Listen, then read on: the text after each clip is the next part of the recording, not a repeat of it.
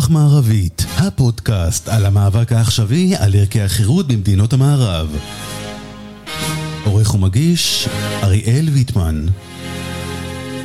שלום לכם, מאזינות ומאזינים.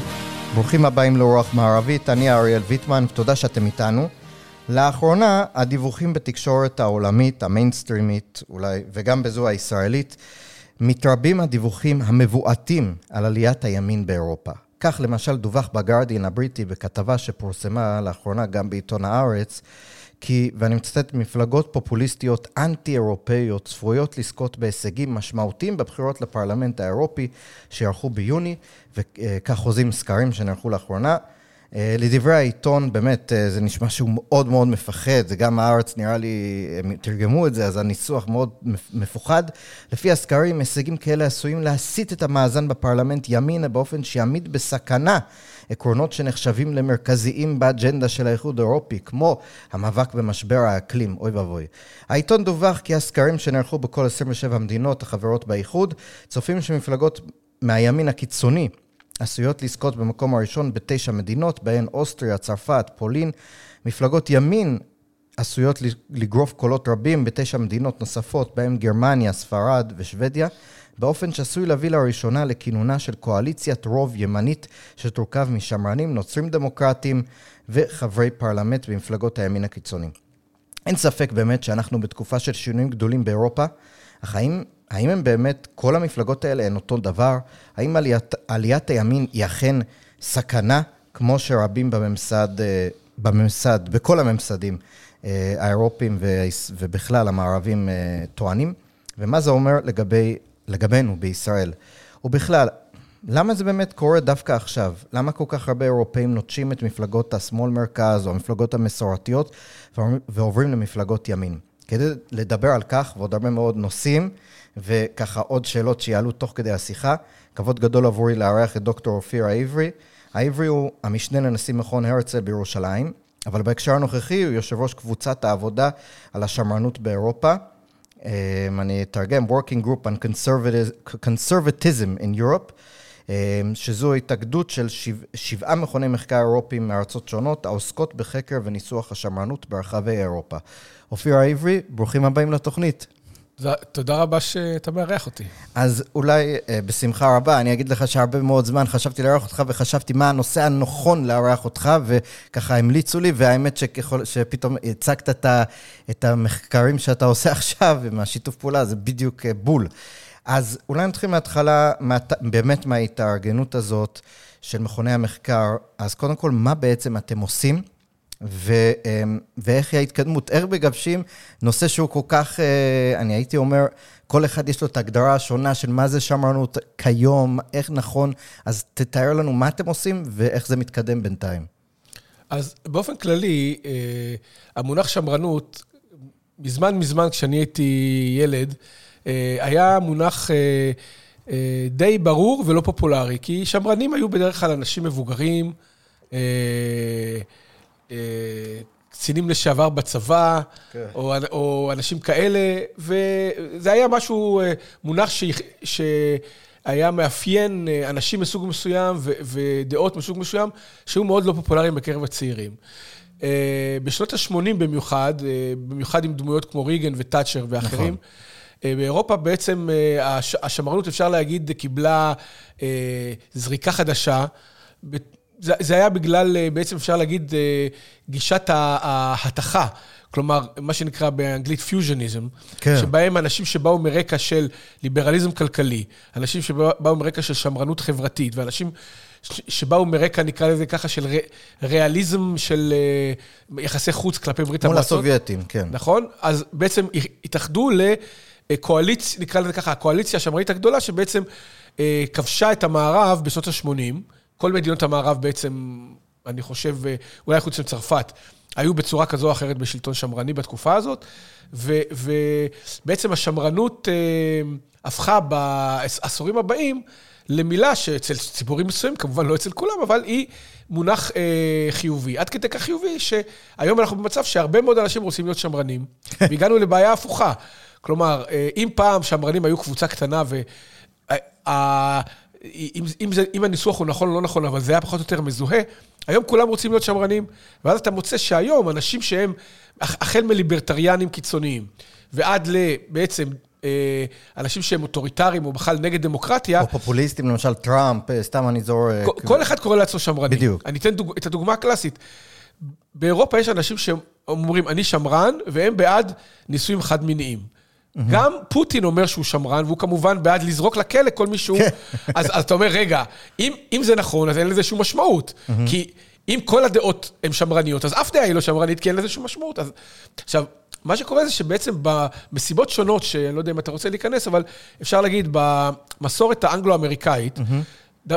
שמרן היה ועד היום דבר יחסית ברור. זאת אומרת, אתה אומר שמרן, אתה קודם כל יודע, יש באנגליה מפלגה שמרנית, כן. אה, בארצות הברית לפחות כבר 70 שנה הרפובליקנים מכנים את עצמם, אנחנו שמרנים, ואתה אומר, אוקיי, מה זה שמרנות? אז אתה אומר, פחות או יותר אני יודע שזה אה, דיזראלי, תאצ'ר, אה, צ'רצ'יל. רייגן. כן, כן. אתה, אתה מבין, אתה אומר, אוקיי, זה יותר ליברל, זה, זה יותר שמרן, זה ככה, אבל בגדול אתה מבין. הבעיה שביבשת אירופה, מכל מיני סיבות, הדבר הזה הרבה יותר מעורפל. בין היתר בגלל שעד היום אין למעשה אף מפלגה מרכזית באירופה שקוראת לעצמה מפלגה שמרנית. השם שלה הוא לא שמרני.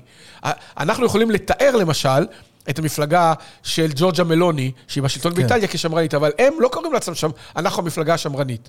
אולי, אולי בדיבור חופשי, אבל זה לא השם שלהם. וזה למה, יש לזה ככה, בלי להיכנס יותר מדי לעומק, כן. הייתי אומר שזה כאילו בגלל סיבות היסטוריות ו... כן, כן. בגלל סיבות היסטוריות שבהן בעצם שמרנות, ב, ב, אני אגיד את זה בצורה מאוד פשוטה, בארצות הברית, אה, קנדה ובריטניה, להיות כן. שמרן זה להגיד, אני רוצה לשמור על המסורת החוקתית שלי, כן. שהיא דמוקרטית, שהיא... אני, אני שומר על זה. Mm-hmm. באירופה, בגלל אה, שהייתה מצד אחד מסורת המהפכה הצרפתית, שהיא נגד כל דבר של שמרנות, כן. נגד לשמור, כי היא מהפכה. נכון. ומצד שני, בגלל הפשיזם והנאציזם, שהחתימו חלקים ניכרים מההיסטוריה של כל מיני מדינות, אז, אז בעצם נוצר מצב שבו uh, uh, היה תמיד יחס uh, דו-ערכי כלפי שמרנות. בו, ב, בצ... לגבי התנהגויות או תפיסות תרבותיות שמרניות, זה היה דבר די רחב. אבל מעט מאוד מפלגות, או למעשה אף מפלגה רצינית, לא קראה לעצמה, אנחנו המפלגה השמרנית. אז קראו לעצמם למשל, אנחנו נוצרים דמוקרטיים. נכון. אז הם אמרו, אנחנו, מתקש... אנחנו מתחברים למסורת הנוצרית של המדינה הזאת. אבל כמובן שזה... שזה אה, מקבל אופי שונה מאוד מהשמרנות האנגלו-אמריקאית, שלמרות ש... אה, למשל, בשמרות האנגלו-אמריקאית, השמרנים נוטים להיות יותר אנש, אנשים שהם מסורתיים ודתיים. בחיים שלהם הפרטיים. לא, גם, גם בחיי ציבור, אבל מה שאני מתכוון זה שהם לא מחוברים לדת מסוימת. כלומר, המפלגה השמרנית, אה. באנגליה כבר 150 אה, שנה מקבלת בשמחה יהודים לתוכה. כן. אבל כמובן שמפלגה נוצרית דמוקרטית זה יותר בעיה. כי היא נוצרית בהגדרה. בדיוק, כדוגמה. אז יכול להיות רק עוד, אם הבנתי אותך נכון, בגלל שכאילו במותג של השמרנות במדינות מסוימות באירופה עשו את החיבור באופן שלילי בין השמרנות לבין, אמרת, פשיזם, נאציזם, אנשים חששו לקרוא, לקרוא לעצמם שמרנים. לא, לא, האמת היא שאף אחד לא חשב שנאציזם ופשיזם זה שמרנות. הנקודה היא שהרי מה זה שמרנות? זה אומר, אני משמר את ההיסטוריה של המדינה שלי. ההיסטוריה זה שמר, פשיזם ונאציזם. בדיוק, אז אם כאילו- נניח אתה גרמני, ואתה אומר... אין לך מה לשמר. לא, אולי יש לך מה לשמר, אבל אתה רוצה לקפוץ אחורה ללפני היטלר, או אפילו לפני ביסמרק. כן. אז מה... אז מה, מה זה, אז מה זה סוג של שמרנות בגרמניה? נגיד, לא, אנחנו, אנחנו נוצרים דמוקרטים, אנחנו הולכים לנצרות, כן. לימי הביניים, אני לא יודע למה. אבל בכל מקרה, לא, לא למאה השנים האחרונות. כן. אה, אה, מדינות אחרות באירופה היה להן בעיה דומה, וגם המורשת של המהפכה התרבותית גרמה לזה שבהרבה מאוד מדינות באירופה, אולי קשה לנו להבין את זה, אבל ב, ב, ב, במידה מסוימת גם בישראל, אבל בוודאי בארצות דוברות האנגלית, המונח ליברל הוא בעצם אומר איש שמאל. נכון. בהרבה מדינות אירופה, ליברל זה איש ימין. נכון, ליברל כי... קלאסי, כאילו, ליברל נכון. שבעד חירויות הפרט. זאת אומרת בעד... שבאיטליה, בצרפת או בגרמניה, אדם שאומר, אני ליברל, אומרים, אתה במרכז ימין. לא נכון. ימין קיצוני, אבל ימינה מהמרכז. למה? כי, כי המרכז זה סוציאל דמוקרטים, והשמאל זה קומוניסטים וסוציאליסטים כן. קיצוניים. אז, אז אפילו המונח ליברל, ש... כשאני אומר לאמריקאי, אתה ליברל, אני אומר לו, אתה שמאלני. כן. לאיטלקי, אני אומר, אתה ליברל, אתה, אני אומר לו, אתה ימני, אז... אז המונחים ה, מאוד שונים. המונחים שונים, יפה. ואז בעצם הקבוצה שלנו היום עובדת על להגיד, אנחנו רוצים להגדיר הגדרה מוסכמת, הגדרות מוסכמות, יותר נכון, אמ, אה, מה זה שמרנות אירופית. יכול להיות שיש, לא יכול להיות, בטוח שיש זרמים שונים בתוכם, כי כן. המדינות הקתוליות זה קצת שונה, ומדינות כאלה, ומדינות שעברו למשל שלטון קומוניסטי, אז נכון. הן נוטות להיות למשל הרבה יותר שמרניות, כי מבחינתם המסורת הלאומית שלהם, היא שמרה עליהם מפני השלטון הקומוניסטי כן, שהם כן. תופסים כשלטון זר של רוסיה. נכון. זאת אומרת, הפולנים וה, וההונגרים וה, והסרבים, הם אומרים, אנחנו נשארנו סרבים או נשארנו הונגרים כי אנחנו שמרנים. להם הרבה יותר נוח להגיד אנחנו שמרנים. לעומת זאת, במערב אירופה זה יותר מעורבב, הרבה מאוד שמרנים הם אומרים, אני יוצרין דמוקרטי, אני ליברל, אני כל מיני דברים אחרים. אז אנחנו היום עובדים על הדבר הזה אה, כדי להגיד, בעצם לצייר מה זה המסורת הארוכה. קווים מנחים כאלה. קווים מנחים, וגם להגיד, תשמע, עם כל הכבוד, אה, שמרנות בשום הגדרה נורמלית, היא לא, היא לא אה, למשל, אה, אוטוריטריות אנטי-דמוקרטית. כן. פוטין הוא לא שמרן לפי ההגדרה. פוטין הוא לא שמרן לפי שום הגדרה הגיונית של שמרנות. הוא פשיסט אולי, או משהו כזה. יכול להיות, אולי הוא, הוא בעצם רוצה, הוא... בוא, בוא נגיד ככה, אם אתה, אם אתה בהולנד, או בבריטניה, אתה אומר, אני מונרכיסט, אז אומרים, בסדר, אתה בן אדם סביר, אתה, כן. אתה שמרן, כן. אתה בן אדם... אבל ב, הנקודה היא שבמישהו כמו פוטין, אפשר לחשוד שהוא בעצם מונרכיסט, במובן הזה שהוא רוצה סוג של שלטון מלוכני, הוא לא קורא לזה ככה, אבל מה זה משנה? בפועל, נכון. הוא כמו מלך. כן, אז רגע, בוא, אה, רק כאילו, מה בעצם, אולי קצת בקווים מנחים, הייתי אומר, אולי אתה תסכים איתי, מה זה שמרנות בקווים המנחים? מה העמדות של שמרן? אמ, בגדול, אני מניח לאומיות מסוימת, אבל לא קיצונית במובן של פשיסט. אה, מדינה קטנה, אבל לא ליברטריאנית, כמו שאתה אמרת, קיצונית. אה, יש דברים מסוימים, אני חושב ששמרנים חושבים שהמדינה כן צריכה אה, להתערב בהם בצורה כזאת או אחרת. תגיד לי, בגדול, הקווים כן, המנחים. כן, כן. תראה, קודם כל צריך להבין שכמובן שמרנות היא יוצאת, נקרא לזה ככה, מתפיסת עולם או תפיסת חיים. שאפילו קודמת לפוליטיקה, mm-hmm. שנקרא לה מסורתנות. זאת אומרת, נכון. אתה חושב שמסורת בחיים שלך זה דבר טוב. כלומר, מה שאני יכול להמשיך, שקיבלתי, זה רצוי. ו, אבל, אבל היא לא אומרת, אני, אני לא, שמרנות זה לא שימורים. נכון. זה לא אומר, מה שיש יישאר בדיוק אותו דבר.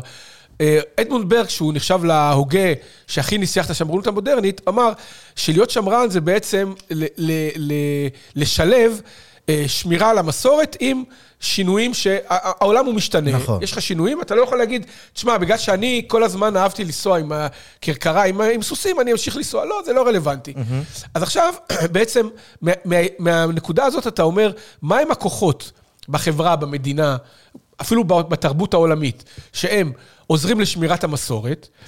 אז למשל, הלאומיות נתפס כמשהו שהוא שומר על המסורות. כי בעצם אה, הלאומיות היא במידה, במידה רבה, נקרא לזה ככה, התוכנת ההפעלה של המסורות. כן. מסיבות שונות, עוד פעם, לא כדאי להיכנס לזה נכון, יותר מדי לעמקה. נכון, זה קצת להתפזר. כן, אבל, אבל באופן כללי, אז השמרנים נוטים להיות בעד אה, לאומיות. Mm-hmm. הם נוטים להיות יחס חיובי למסורות דתיות. עוד פעם, גם, גם האנשים שהם בעצמם אומר, אני לא דתי, אבל אני חושב ששמירת המסורת הדתית במדינה, בדיוק. למשל בפרהסיה הציבורית, זה דבר רצוי לי. אפילו למשל, אם אני למשל בארצות הברית, אפילו אם אני חושב שצריכה להיות הפרדת המדינה, זה בריא שהקהילה שלי תהיה כנסייה נניח שמאגדת את הקהילה ונותנת איזושהי משמעות. אפילו אם אני לא הולך, אני חושב שזה בריא שזה יהיה, נכון? זה נכון. בעצם ה... כן, אבל, אבל יותר מזה, צריך להבין ש...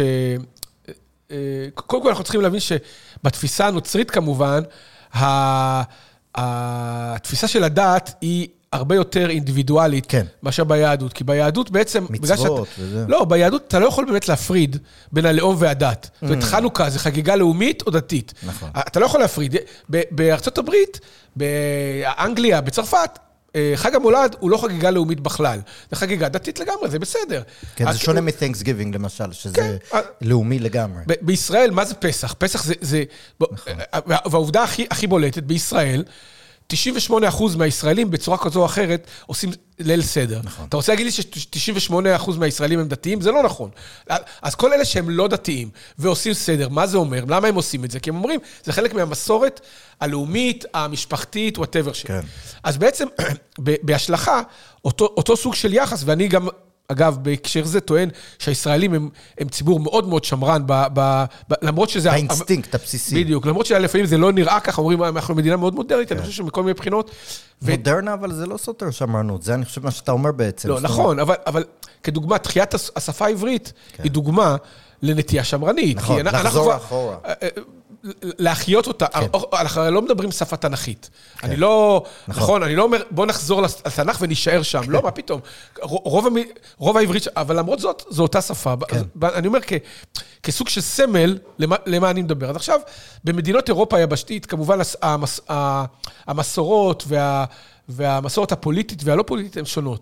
אבל בעצם השמרנות היא קודם כל אומרת, אה, התפיסות המרכזיות האחרות בפוליטיקה, הן בעצם... אה, לא מקובלות עליי בגלל שהן בנויות על עקרונות שהם שונים ממסורתיות. אז עכשיו, גם אם יש להם דברים מסוימים שהם יכולים להיות גם צודקים, אני חושב שהנחת היסוד שלהם היא חותרת תחת הדברים שאני מאמין בהם. ולמה הכוונה? למשל, תפיסות שבנויות על אינדיבידואליזם קיצוני, כן. וזה ליברליזם בסופו של דבר, הוא קודם כל אומר, היחיד הוא כן, הוא העיקר. המדינה באה לשרת את היחיד. נכון, ולכן בתפיסה הזאת, למשל, המשפחה, הנישואים, זה מין דבר ש, שולי לא, לא שלילי או חיובי, אבל פשוט הוא דבר שולי ליחידי. Mm-hmm. זה משרת אותו. אז כל התפיסה של האם בכלל צריך משפחה אינדיבידואליסט, יגיד, לא, אם אתה רוצה כן, אם אתה רוצה לא, אבל זה, זה לא משהו שהמדינה צריכה להגיד, משפחות זה טוב. אז שמרה להגיד, לא נכון, משפחות, כסדר חברתי, זה דבר רצוי. ברור שלא, אני לא, אני לא כופה על כולם, אבל אני לא אומר ש, שמשפחה או לא משפחה זה לא משנה. אני חושב שקיומן של משפחות הוא דבר חיובי. קיומן של משפחות יציבות, למשל. כי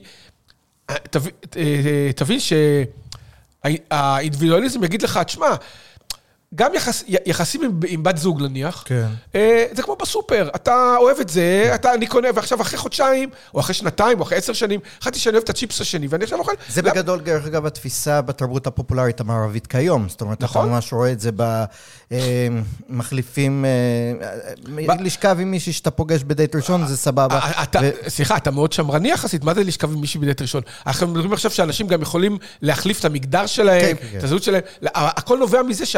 לצורך העניין, אני אומר, זו תפיסה צרכנית של היחידי. אתה, היחיד הוא בסופרמרקט אינסופי, כן. והוא יכול לבחור הכל, בת זוג, שנום, מי אמר שצריך בת זוג אחת? כן. אתה יכול לאכול... פוליאמוריה וכל הדברים האלה. פוליאמוריה, אתה יכול, אתה יכול להיות בבופה כל הזמן. למה, למה לאכול ארוחה מלאה? ומה השמרן בעצם אומר על דבר כזה? אה, אז השמרן אומר, קודם כל, אה, שהתפיסה שלפיה היחידי, היחיד, סליחה, הוא ההתחלה של החברה, הוא הלבנת הלגו הראשונית, היא פשוט שקרית. אף בן אדם הוא לא לבנה, אין דבר כזה, לא קיים בן אדם כזה. כן. זה, זה פנטזיה של כל מיני הוגים, אבל במציאות אין דבר כזה. בן אדם, הוא, הוא גדל בתוך סביבה מסוימת, משפחה מסוימת. Mm-hmm. אני, אה, איך למדתי את השפה העברית? לא, לא ישבתי באולפן, נכון, לימדו אותי. אני, הרי השפה זה גם הכלי שבו אנחנו חושבים ומגדירים דברים. נכון. הרבה מאוד מהדברים שאני עושה, אני יכול לחשוב על עצמי היום, בתור אדם, בשנות החמישים שלו, שהוא... אה, אה, נניח, אה, אני, אני אוכל מה שאני רוצה ואני מתלבש איך אני רוצה, אבל זה לא נכון. הרבה מאוד מהדברים, ברור. אם אני בן אדם נורמלי, אני מבין שהרבה מאוד דברים זה מה שנטעו בי ההורים, אפילו הסמים שלי והסביבה שלי. יפה. אז אתה אומר, האדם הוא תוצר הסביבה שלו. זה לא אומר שאין לו, לו זכות לבחור, אני כן מאמין, ואנחנו, וכשמרנים, אנחנו כן מאמינים בזכות לבחור, אבל לטעון שבעצם לבנת היסוד של כל החברה זה היחידי, זו תפיסה לא מציאותית, והיא גם בעצם יוצרת, זה כמו להגיד לילד, אה, תשמע, אתה תמיד בחנות ממתקים. כן. זה, זה גם לא בריא. יש לי הערה על מה שאמרת כאן, ותגיד לי אם אתה מסכים. יש פה בהפוך להפוך משהו הזוי. מצד אחד, השמרן אומר, אמ, כמו שאמרת, הבן אדם הוא לא אה, חי במנותק מהסביבה שלו, ולכן, אה, וההשלכה של המדיניות על זה, זה לא שאני רוצה לכפות את זה, אלא אני רוצה כחברה וכנניח מדינה, אה, לא לעודד את זה. זאת אומרת, אני לא בא ואומר, תבחר עשר מגדרים, אני לא בא ואומר, אני אומר, תבחר מה שאתה רוצה, אבל תבין את, ה, את, ההקשר, את ההקשר. מה שאין כן אותם אה, אה, אה, ליבר, אני לא אוהב ליבר, פרוגרסיביות קיצונית שאומרת, תבחר מה שאתה רוצה, אין מגדר, אין כלום, אין אמת, אין שקר, במבא... כי זה באמת, אין מגדר, אתה אין אמת, לא נולדת למה שאתה רואה, נכון, למה שבא לך, נכון. אין אמת ואין שקר.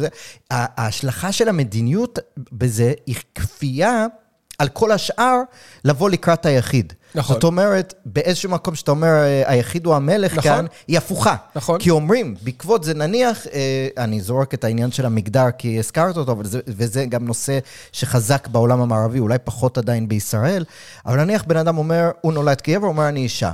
עכשיו אומרים לו, לך עכשיו, ת... זה נהיה סיפור גדול בארצות הברית, תתמודד בקבוצת שחייה מול נשים. למרות שאתה יותר אה, בנוי כמו גבר, ובממוצע גברים יותר, אה, אפילו כש, כשהיית גבר, אתה הפסדת לכל הגברים, ועכשיו אתה מנצח את הנשים, ואתה נכנס לחדר הלבשה עם איבר זכרי, והופך את כל הנשים, קודם כל אתה גורם לאנשים בקבוצה שלך להפסיד. שנית, אתה גורם להם לאי נוחות. זאת אומרת, בגלל, בהפוך על הפוך, בגלל המצב הזה שאנחנו באים להיות כל כך אה, מכילים ולקבל את ההחלטה של כל אחד, אנחנו בעצם גדו, אה, פוגעים בכל אחד אחר. נכון. שזה זה בהפוך על נכון, הפוך. אבל צ- צריך להבין שזה, אגב, זו ביקורת אה, מאות שנים כבר של השמרנות כלפי הליברליזם. הליברליזם בנוי על שני עמודים, שהוא טוען שהם שניהם עומדים תמיד. כן. אה, והשמרנות טוענת ש... פשוט עובדתית זה לא נכון, שיש רק עמוד אחד לאינדיבידואליזם. הליברליזם טוען שהיחידי, הריבון האמיתי אה, והראשוני זה הרצון של היחיד. הבעיה שכמובן אנחנו יודעים, כולנו יודעים, שזה בא על חשבון אחרים? לא, גם שלא, שהרצון הוא לא תמיד הדבר הכי טוב. אה, אה, אתה רוצה כל מיני דברים, הם לאו דווקא כן, טובים. נכון. נכון? אתה, אתה יכול לרצות דברים, אתה גם רוצה, יכול לרצות לקפוץ מהחלון, אתה רוצה, יכול לרצות את האישה של מישהו אחר, אתה יכול לרצות כל מיני דברים.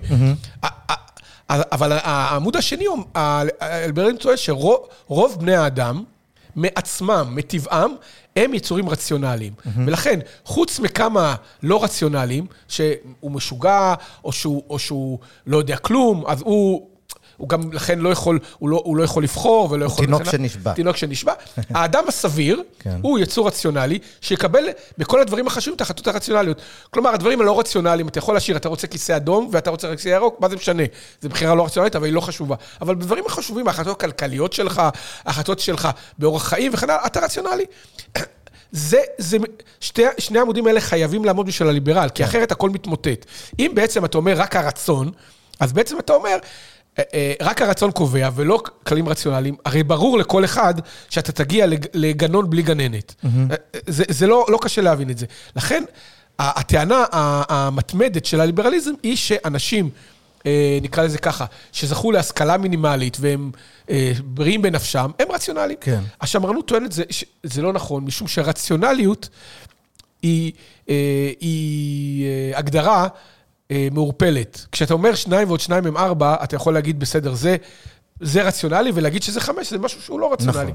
אבל ברוב ההחלטות האחרות, ההחלטות הכלכליות, למשל, אם לקנות דירה או לא לקנות דירה, עם מי להתחתן, אם לא, לא להתחתן, זה לא החלטה שאתה יכול, רציונלית במובן שאתה יכול לכמת אותה ולהגיד, תשמע, אה, מוישה, זה, זו האישה שמתאימה לך נקודה.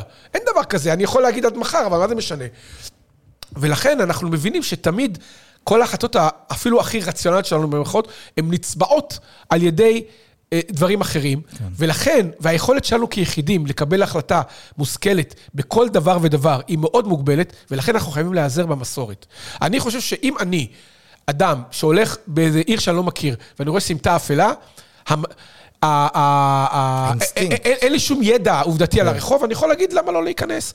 הניסיון שאימא שלי אמרה לי, וסבתא שלי אמרה לי, אל תיכנס לסמטה האפלה, אם אתה לא חייב, אני לא אעשה את זה.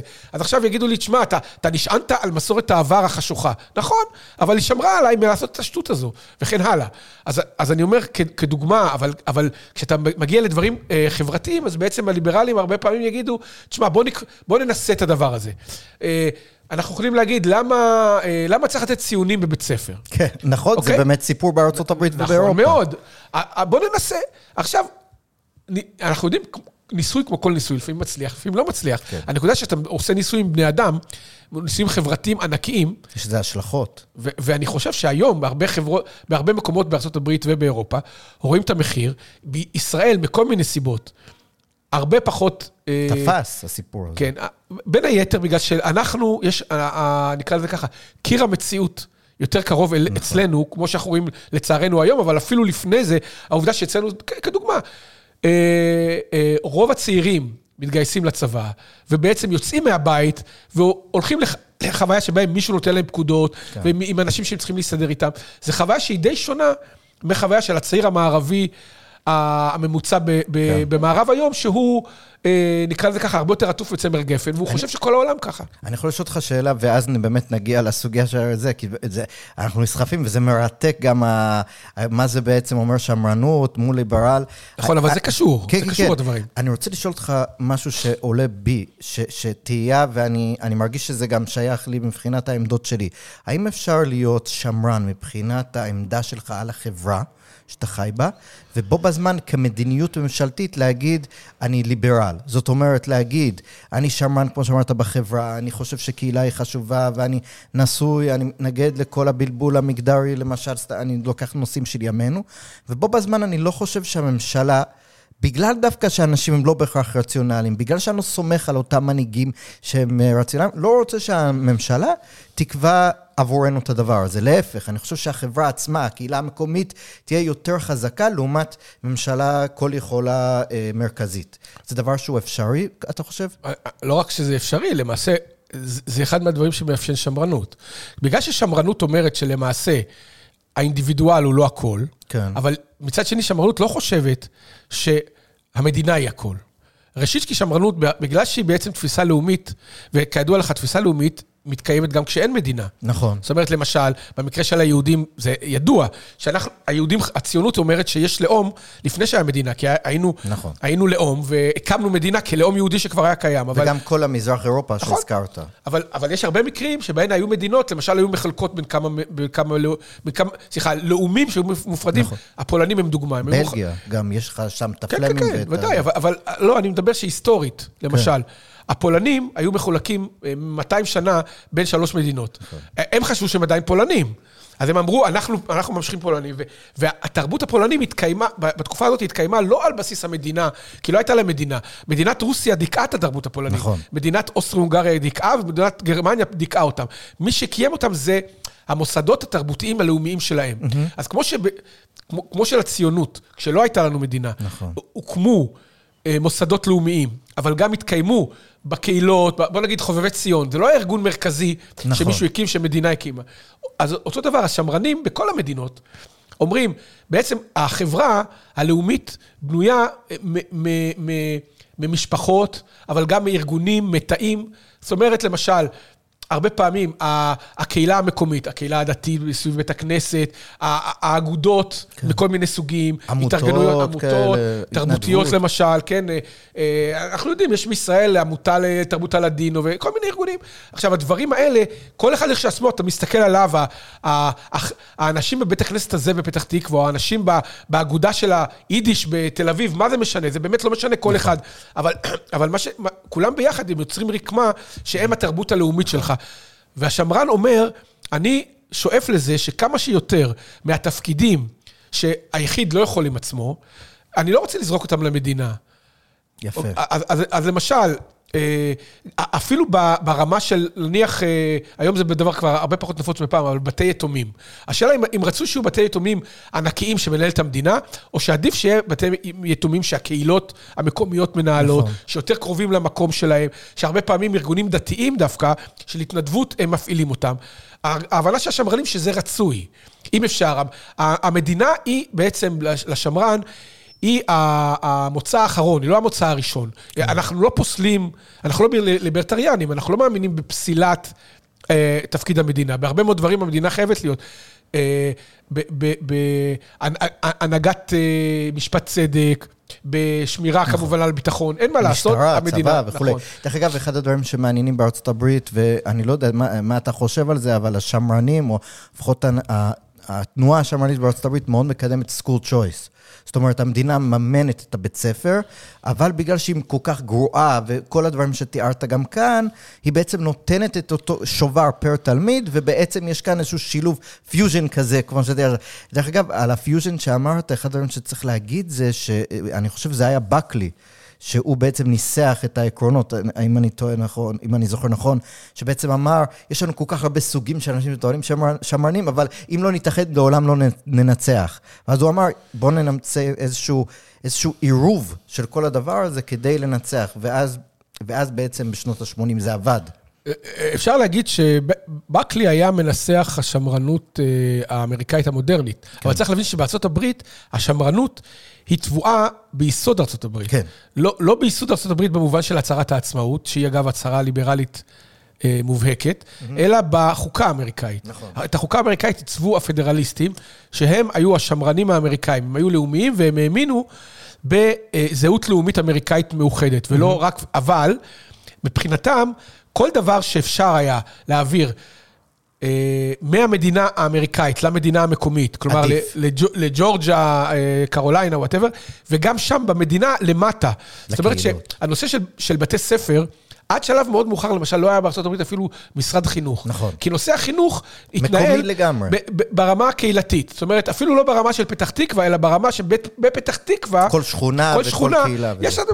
ואתה, אתה, אם אתה לא מתאים לך בשכונה הזאת, תעבור לשכונה שמתאימה לך, ותלך שם לבית ספר. בדיוק. ואותו דבר, שירותי הרפואה עד היום, הם, הם מדינתיים של מדינת... אה, של מדינת אה, ניו יורק, לא של, כן. של, לא של כלל ארה"ב. ולכל אחד יש מדיניות אחרת. למשל, בניו יורק, אז זה יותר, מערכת רווחה יותר חזקה, אז בניו יורק, אה, למשל, אם אתה עני, אז אתה, יש, אני יודע, כי המשפחה שלי באה מניו יורק, אז עוזרים לך יותר. למשל, בטקסס, אני מניח, פחות עוזרים. נכון, וזה ו... זה, זה גם, זה בא לידי ביטוי, נניח, בניו יורק יש... יותר עזרה מדינתית, כן. אבל כמובן המיסוי גם יותר גבוה. בדיוק. אז עכשיו, יש אנשים שאומרים, אני מעדיף להיות בפלורידה עם מיסוי כזה ומערכת כזאת. ו, אז שוב, אנחנו רואים שזה בעצם אותו, אותו סוג של בחירה, של אפשרות. אה, אבל זה הכל מניח שהקהילות קיימות, נכון. והמשפחות קיימות, והן מנהלות את הדבר וזה הזה. וזה מתפורר עכשיו. ואם, יפה. אם אתה, אם, אתה, אם אתה ליברל, או אם אתה מאמין באינדיבידואליזם קיצוני, אז אתה בעצם אומר, שהקהילה והמשפחה, הם, הם מחס... וזה נכון, הם מחסומים בפני היחידי, נכון. בפני היחיד. ו- ולכן אתה רוצה לפורר אותם, אתה רואה אותם כדבר שלילי. זו הבעיה הגדולה, שהיום מגיעים בעצם למצב שבו בעשורים האחרונים, אירופה, גם במדינות היותר ליברליות, המשפחה הייתה עדיין חזקה, היה מעמד לכנסייה, לקהילות ולמסורות המקומיות. ככל שהדבר הזה מתפורר, מכל מיני בחינות ש, שקשורים אה, לקדמה, להתקדמות טכנולוגית, אפשר לנתח את זה, בעצם הרבה מהמוסדות, האמצע האלה, שנקרא לזה, הם נעלמות. למשל, בערים גדולות יש הרבה פחות כאלה מאשר באזורים כן. כפריים כן. או עיירות קטנות. אה, העובדה שאנשים עוברים בוודאי בארצות הברית ובאירופה, בישראל זה פחות, כי בישראל... קטן. גם אם אתה גר בחיפה, ואימא שלך גרה בבאר שבע, מה זה בינינו? נכון. אבל אם אתה גר בארצות הברית ואתה הולך ללמוד באוהיו, והמשפחה שלך היא בכלל מפלורידה, אז כמה פעמים תראה אותם בשנה? נכון. ואיך תהיה קשור אליהם, וכן הלאה וכן הלאה. זה דבר מאוד נפוץ, אפילו באירופה, באיטליה, אם אתה משרת בצבא, נניח בסיציליה, והמשפחה שלך ממילאנו, אתה לא יכול לקפוץ כל נכון. שבת לבקר אותם. כי כשתגיע כבר תצטרך לחזור. אז אלה דברים שבעצם אה, הם, אה, אה, נקרא לזה ככה, בצד של המודרניות, יש כוחות חזקים שמפוררים את המוסדות המסורתיים. שמרן אומר, אנחנו צריכים לעשות כל מאמץ. לשמר אותם, כן. כי המחיר של העיבוד שלהן הוא חופש אה, מיידי, למראית עין של היחיד. אבל אם אנחנו חושבים שהיחיד הוא לא נועד לחיות באמת ביחידות, אז בעצם אנחנו מאבדים, גם היחיד מאבד הרבה מאוד כן. מה שהוא צריך. אני, אני רק רוצה להעיר הערה שאני חושב שחשוב להגיד בעיניי, זה שככל שבאמת הקהילה מתפוררת, כאילו בשביל, כי המגמות האינדיבידואליסטיות מתגברות בגלל ה... אה, אפשר להגיד טכנולוגיה, ואולי גם תפיסות עולם שהתחילו להיות רווחות מתוך האקדמיה לתוך החברה הכללית. מה שקורה הוא בהפוך על הפוך, הוא שהמדינה לוקחת את התפקיד של המוסדות האלה. זאת אומרת, במקום שבעצם באמת כולם יהיו אינדיבידואליסטים, המדינה נכנסה לתוך הוואקום, כי הקהילות מתפוררות, זה לא שלא קיים כלום. משהו תמיד חייב להיות שם. ואז זה יוצר מצב שבו למשל בן אדם בוושינגטון יושב ועושה מדיניות אה, אה, לנישואים חד-מיניים, למשל, סתם אחד הדברים שאפשר להגיד. או למשל בנושא של... אה, חינוך, או למשל בנושא של רווחה, או בנושא, כאילו, במקום שזה יהיה הקהילות, או במקום שזה, אה, יוצא שהמדינה בעצם משתלטת על כל הדברים האלה, ואז זה עוד יותר פחות אה, אינדיבידואליסטי. זאת אומרת, יש כאן נכון. איזושהי סתירה מובנית. זה, זה, זה, זה לכאורה דבר שמאוד הקצין בעשורים האחרונים, אבל כבר הזהיר על זה לפני יותר מ-150 שנה, אלכסיס דה טוקוויל. כן. ב, ב, הדמוקרטיה באמריקה. בספר שלו הידוע, הדמוקרטיה באמריקה, אני ממליץ לכם לקרוא, במיוחד את ההקדמה שאני כתבתי. כן. אה, אה, הוא, הוא בעצם אומר שהדמוקרטיזציה... היא גורמת לזה שבגלל שכל ארגוני הביניים נעלמים, אנחנו מגיעים למין שוויוניות שבה כולם אה, הם, הם הרבה יחידים שווים בשורה אחת. פעם היו כל מיני דרגות מעליהם, אין יותר דרגות, יש רק המנהיג, כן. שזה יכול להיות או נשיא, או... לא, לא, או מנהיג כמו, הדיקטטורים כן. של שנות ה-20, נכון? נכון? בוא נזכור, זה לא מלך. היטלר ומוסוליני וסטלין היו אחד מהעם, אחד כמוני. במרכאות, שהגיע לשלטון, ובעצם הוא, הוא, הוא יצר משטר שהם כל הזמן חיסלו כן. את, את האצולה המסורתית, את הדת, את כל הדברים שהם באמצע. בשם העם, בשם העם. בדיוק. ו, ו, אבל אתה יכול גם להגיד, אוקיי, לא חייב להיות אדם יחיד, יכול להיות המדינה, כן. מול, מול בעצם אה, להפוך את היחידים למין אבק כזה. כן. אבל אה, הנקודה היא שמה ש... אה, שטוקוויל דיבר פול, פוליטית לפני 150 שנה, היום הוא בעצם מיושם בצורה מוקצנת על ידי טכנולוגיות. משום שבעצם בדור האחרון, אפשר להגיד, הרמה של ה... בוא נגיד ככה, כבר הרבה זמן הקשר בין, בין אנשים, המהירות של הקשר של מידע וקשר, הלך ומתגבר. פעם אנשים היו עוברים ממקום למקום באיטיות, עכשיו עוברים ממש מהר, וגם המידע היה עובר פעם לאט. היום, תוך שנייה, כל המידע הוא בכף ידך עם, ה, עם, ה, עם, הט... מסביב לעולם. עם הטלפון החכם. אבל צריך להבין שה... המהפכה הגדולה היא לא בזה שאתה יודע מיד הכל, אלא גם מזה שאתה גם יכול להשפיע מיד, כי הרי הטלפון הוא דו-כיווני. נכון. ולכן הרבה אנשים אומרים, רגע, היום בכנסת דנים בעניין הזה, או ראש הממשלה יחליט את הדבר הזה, אבל אני לא מתאים לי התפיסה הזאת, אני נגד, אני רוצה להביע את דעתי, אולי אני רוצה אפילו למנוע את הצעד הזה שעכשיו מתבצע. עכשיו, פעם זה היה בלתי אפשרי, אתה היית בוחר. אה, אה, אה, מה שמכונה דמוקרטיה מודרנית זה בעצם ממשל של נציגים. נכון. אתה היית בוחר נציג. וכל ארבע שנים היית בוחר נציג, והוא היה פועל בשבילך בצורה יותר טובה, פחות טובה, אחרי ארבע שנים היית מחליף אותו אם היית רוצה. בוודאי במקומות בארצות הברית, היית שומע על הדיון של התקציב. חודש אחרי. חודש אחרי זה, או שבוע אחרי זה, או בשנים האחרונות, באותו ערב. כן. היום, כשהדיון מתחיל, אתה כבר מקבל בלייב הנציג שלך בפרלמנט באותו יום לא הגיע, אתה שומע את הנאום של שר האוצר עוד לפני שהנציג שלך בפרלמנט שומע, כן. ואז אתה רוצה להגיב. עכשיו, אנחנו צריכים להבין שהדבר הזה בעצם יוצר, אה, זה חותר נגד ממשל הנציגים. כי בעצם, למה שמישהו שאני בחרתי בשבילו לפני שנה, והוא עכשיו נגד התקציב, ואני בעד התקציב עכשיו, שיניתי דעתי, mm-hmm. למה שהוא, למה שהנציג שלי יחליט? אני אחליט. אני יכול להשמיע את קולי, אז אני אגיד לו, אני רוצה להגיד לו איך להצביע עכשיו. יש באמת כל מיני יוזמות כאלה, למשל, אני יודע, בשוויצריה הם מאוד מאוד סומכים על המשאל עם ודברים כאלה. כן, אבל משאל עם זה דבר מיושן. כי משאל עם אתה עושה פעם ב... בשביל נושא כן. חשוב. אז מה, אתה אומר, יש יוזמות... משאל עם מתמיד. כן, יש יוזמות כאלה באינטרנט. כמובן. שאתה חושב שזה... כמובן. וזה, וזה נורא בעיניך? כן. ש... למה? אני אסביר. קודם כל, אה, צריך להבין, מה שאנחנו מכנים דמוקרטיה היום, זה לא דמוקרטיה. זה ממשל נציגים. כן. מה ההבדל בין זה לדמוקרטיה? בדמוקרטיה, כל הדמוס, כל העם, מת, מתאחד ביחד בכיכר, במקרה הזה אולי כיכר וירטואלית, אבל כן. באתונה.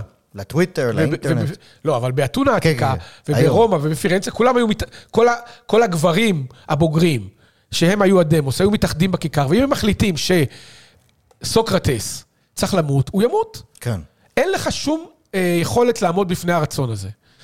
אה, אה, וזה בעצם משאל המתמיד.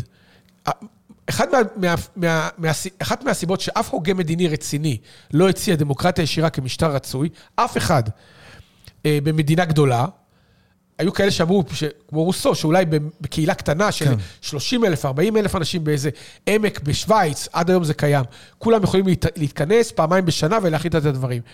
אבל ב, ב, ב, במדינה גדולה, או בכל מקרה במקום פעיל, אפילו כמו אתונה של, אה, של העת העתיקה, הייתה המדינה החזקה ביותר ביוון. מה שקרה זה שהיה איזה קרב, והמצביעים שניהלו את הקרב, אה, הציבור כעס עליהם, איך שהם ניהלו אותו, החליטו להוציא אותם להורג. הוציאו אותם להורג. אחרי יומיים בעצם האנשים אמרו, בעצם אנחנו מתחרטים, ואז הם, הם, הם רצו להוציא להורג את האנשים ש, שהציעו להוציא להורג. אז עכשיו, אנחנו מבינים מה זה, אבל כן. זה נראה לנו מצחיק. שלטון ההמון, זה... בדיוק. כן. אין שום דבר שמתווך, ואין שום דבר שיכול לעצור, כי הרי כל המערכת של ה... שוב, הדמוקרטיה הקונסטיטוציונית היא ממשל של נציגים שבנוי על אה, בלמים ואיזונים. כן. בדמוקרטיה ישירה אין בלמים, אין איזונים ואין גם מתווכים. אה, זה, זה, זה עליית הדמגוגים. מה זה כן. דמג, דמגוגים? זה מוביל העם, מנהיג העם. זה לא, זה, במקור המונח הוא לא שלילי או חיובי, הוא פשוט מתאר בן כן, אדם כן, גם. מאוד קל, ב, ב, אנחנו רואים את זה גם באינטרנט, שכשיש טרנד, נכון. לפעמים הוא מאוד מאוד גם שלילי, נכון. למשל לרדת על מישהו ספציפי נכון. כאמר, אני, אני חושב על ארה"ב בשנים האחרונות, על אנשים שאמרו משהו לפני 20 שנה, שבי, שאז זה היה לגמרי מקובל, והיום זה כאילו לא לפי ה fashion, ואז מישהו מוצא את הציוץ הזה, ומעלה את זה, ופשוט הורסים לבן אדם את החיים, נכון. והוא מאבד את המקום העבודה שלו, ו... או למשל, אני זוכר, היה איזשהו סרטון של איזה מישהי שהלכה עם הכלב שלה בפארק, בסנטרל פארק, ממש לקראת ההפגנות של ה-Black Lives Matter, ופשוט ערכו בדיעבד, אנחנו יודעים, את הסרטון שבו היא אומרת למישהו אפרו-אמריקאי שבא אה, ממש... איים עליה, אבל זה לא רואים בסרטון, התקשרת למשטרה והיא אמרה, יש פה מישהו אפרו-אמריקאי, וחתכו את הקטע הזה. עכשיו, זה, זה, זה לא אולי פוליטיקלי קורקט, זה לא בסדר שהיא אמרה את המשפט הזה, אבל לא הראו את האיומים שלו. בדיעבד היא הייתה צריכה לברוח מארצות הברית, היא איבדה את מקום העבודה שלה, וזה פשוט כאילו, אתה אומר, נניח בן אדם גם טעה. ההמון, פעם היו אומרים, בסדר, הוא טעה במקום המקומי שלו, הוא ביקש סליחה נכון. נניח, המשיך הלאה.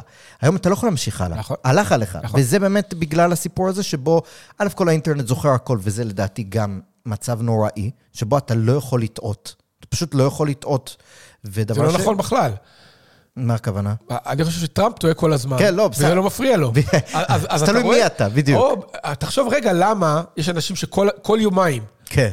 עושים טעות. אבל זה לא נוגע להם. לא נוגע להם, ויש אנשים שמשפט אחד שהוא אומר, לא, לא כן, לא במקום, נכון. סולבים אותו. אז זה, זה, זה גם מהמאפיינים של הדמוקרטיה הישירה, או בכלל הפנייה הישירה. תראו, כן. אה, תראה, אה, אה, אני חושב שגם במקורות שלנו יש התייחסות מסוימת לזה. יש את שאול המלך. Mm-hmm. עכשיו, שאול המלך הוא, למה בעצם כולם רואים בו מלך ראוי? כי הוא, משכ... הוא נראה כמו מלך. מה, ש... מה שאנחנו אומרים כריזמה. כן. נכון? אז, ו... ושומעים לו, אבל לא רק שומעים לו, הוא גם שומע לעם, ובכל מיני סיטואציות הוא שומע לעם יותר מדי. העם רוצה, הוא קיבל הוראה מסוימת. משמואל הנביא, שאלוהי ישראל רוצה את הדבר הזה, והוא אומר, לא, אני מעדיף לשמוע לעם. Mm-hmm. אז במובן הזה, הוא, אה, שאול הוא מין מנהיג פופוליסט כזה, כן. ובעצם המקרא כל הזמן אומר לנו, תשמע, לא, מש, לא הכריזמטי זה המנהיג החיובי, אנחנו יודעים שהמקרא מתאר לא רק את שאול, אלא גם דמויות אחרות כמו אבשלום כן. וכן הלאה, כדמויות שכלפי חוץ הם, הוא ככה נראה מנהיג. ומצד שני, הדמויות המנהיגותיות הקלאסיות של המקרא, שהוא אומר, אלה המנהיגים האמיתיים, האידיאליים, אחד מגמגם, אחד, הוא, הוא עד כדי כך לא מרשים מבחינה חיצונית, ששמואל הנביא בוחר את כל האחים שלו לפניו כדי להיות מלך. אני מדבר על דוד המלך. Mm-hmm. מי זה דוד המלך? קטנצ'יק כזה, מסכן, רזה, באף מקום לא כתוב שדוד, כולם ראו אותו, ווואו, איזה. גבר. אה, אני לא אומר, אולי יפה, לא יפה, אני, זה לא, לא משנה, הכוונה היא... אה, הוא לא היה ברמה לא, של מלך מבחינה לא, חיצונית. בדיוק, לא, באף מקום לא, לא מתואר, דוד נכנס וכולם, וואו, זה המלך שלנו. אבשלום, שוב ושוב מתארים אותו בתור מישהו שכולם מסת, מסתכלים עליו, מתאהבים בו, כן. איזה גבר מרשים, שאול המלך. אהרון, איזה מתק שפתיים. ומשה מגמגם כזה, מסכן כן. וכולי. זאת אומרת, עכשיו, תזכרו שבתרבות, תזכור שבתרבות הקלאסית, הרטוריקה, כל המנהיגים הגדולים זה אלה שמדברים. מה זה הדמגוג? הוא מדבר בצורה שהעם שומע אותו כן. ומקבל אותו. ואנחנו רואים למשל, דוד, איך אני אגיד לכם? הציבור לא אהב אותו. שוב ושוב, הרי למה מורדים בו? נכון. כי לא אוהבים אותו. נכון. אולי, אולי מכבד, בסופו של דבר מכבדים אותו, אומרים בסדר. עכשיו, אני יכול להביא עוד דוגמאות למנהיגים שאנשים אה, העריכו, אולי בסוף העריצו, אבל אף פעם לא אהבו. אתה יודע מה, אני יכול להגיד לך שצ'רצ'יל ומרגרט תאצ'ר הם דוגמאות לזה.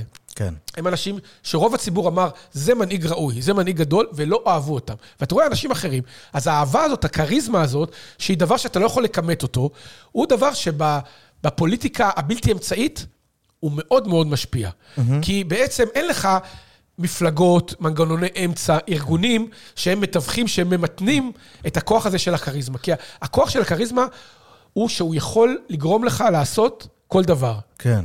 אז, ו- וזה באמת מסוכן, אנחנו רואים את זה שוב ושוב, וגם לאורך ההיסטוריה, שכמו שאמרת, שאין הגבלות, שאין איזשהו משהו שמתווך בין הציבור, אני, לתקופות הכי שחורות בהיסטוריה, כשמנהיג ידע לעקוף נכון. בעצם את הנציגים שאמורים לתווך, נכון. וללכת רק להמון.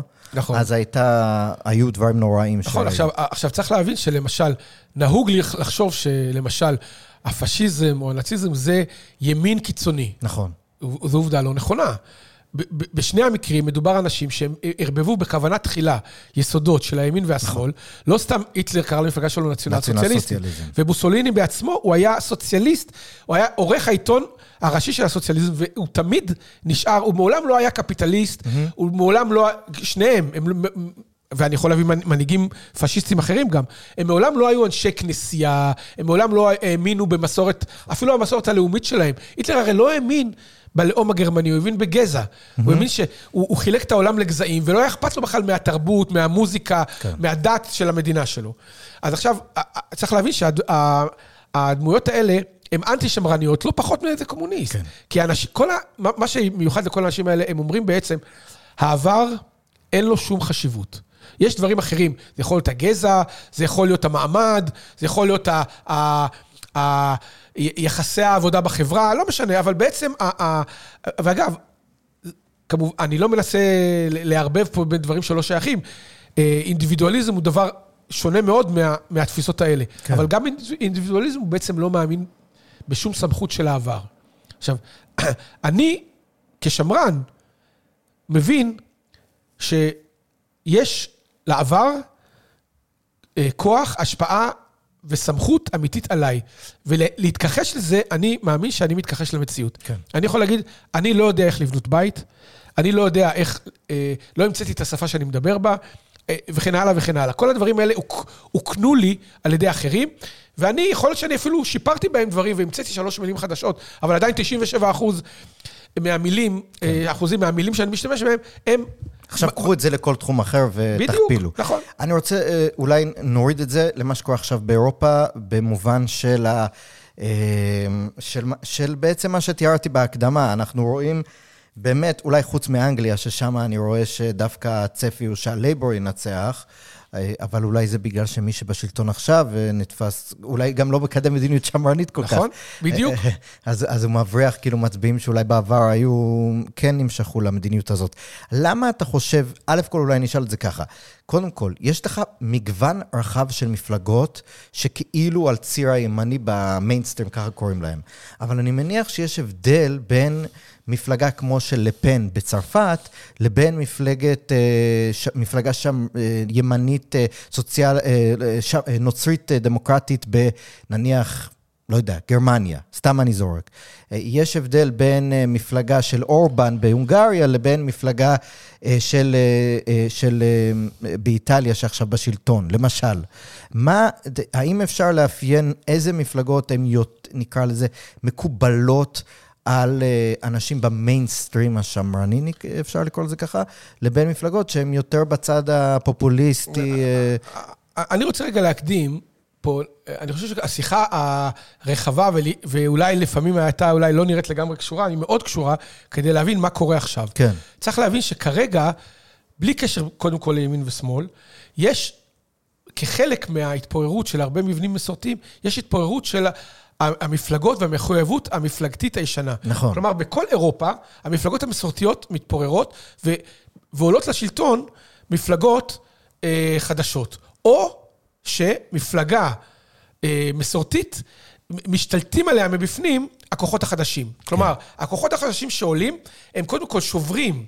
מוסכמות של בעבר. את המוסכמה של ימין ושמאל, מה היה, מפוררים את המוסכמות, עולות כל מיני כוחות חדשים, בחלק מהמקרים הם יוצרים מפלגה חדשה שאפילו עולה לשלטון, בחלק אחר הם משתלטים לתוך נכון. מפלגה קיימת. אז למשל, הדוגמה הקלאסית של השתלטות לתוך מפלגה קיימת, הייתה שבבריטניה ובארצות הברית, טראמפ, כן. בארצות הברית ובבריטניה, ברקסיט, לא, לא בן אדם, אבל תנועה, שהמייצג הכי ברור שלה היה בוריס ג'ונסון, mm-hmm. הרוב הממסד גם הרפובליקני התנגד. וגם השמרני, התנגד לקו הזה, mm-hmm. שהוא קו הרבה יותר פופוליסטי ו- ולאומי, אני יכול אחרי זה לאפיין אותם, אבל אני רוצה להגיד, האנשים האלה, זאת אומרת, גם, גם ברקסיט, רוב, רוב גדול של חברי הפרלמנט השמרנים התנגדו לברקסיט.